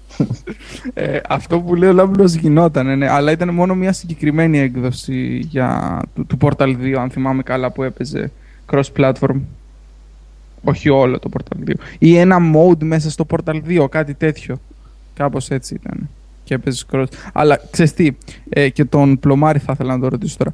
Σε παιχνίδια, πες ότι άντε το Street Fighter είναι fighting game, ίσως να μην έχει τόσο μεγάλη διαφορά το τηλεχειριστήριο με ένα πληκτρολόγιο, αλλά σε παιχνίδια όπως τα, τα shooters έτσι, δεν έχει πολύ μεγάλο πλεονέκτημα αυτός με το ποντίκι. Πώς θα έχεις ένα ενοποιημένο περιβάλλον όταν εσύ παίζεις με, το, με την μπαρμπαδέλα εδώ το, το μουχλουδάκι και ο άλλος έχει ένα mouse και ένα, μια επιφάνεια εδώ στο γραφείο για να σημαδέψει ακριβώς. Δεν είναι Θα λίγο σου- τσιτιά. Θα σου. Εντάξει. Εκτό βέβαια όταν έχεις το auto-lock εσύ, έτσι. Έχεις ναι, aim assist ρε παιδί μου. όχι- Aim assist, ναι. Ε, εντάξει, πιθανότατα να σου βάλει πουντίκι. Γιατί να μην σου βάλει πουντίκι. να έχεις πουντίκι κι εσύ. Ξέρω εγώ. Ναι, ρε παιδί μου, παίζει ότι εσύ παίζεις από Xbox και ο άλλος παίζει από το PC. Ε, Έχει να, αυτό που κάνει η Microsoft. Ο άλλος έχει μεγάλο, πλέον, μεγάλο πλεονέκτημα σε αυτά τα παιχνίδια. Έχει, ναι. Αυτό δεν, δεν ξέρω πώς θα το. Πώς θα, τέλος πάντων, μεγάλη συζήτηση, αλλά ε, δεν Πώς πιστεύω. θα τον ότι- παρανσάρει αυτό. Καλά, ναι, πώς θα τον παλαντσάρει. Δεν θα πήγαινε καλά κάτι τέτοιο. Δηλαδή, εγώ αν ήμουν θα το παρατούσα, ας πούμε, για παράδειγμα. Δηλαδή, δεν θα έβγαζα άκρη. Όχι, δεν ξέρω πώς μπορεί να λυθεί αυτό. Δεν έχω σκεφτεί. Να σου πω, δεν με απασχολήσει, να σου πω. Και, και το ίδιο ίσως και για τα racing, έτσι. Το, το ανάποδο βασικά για τα racing. Το ανάποδο.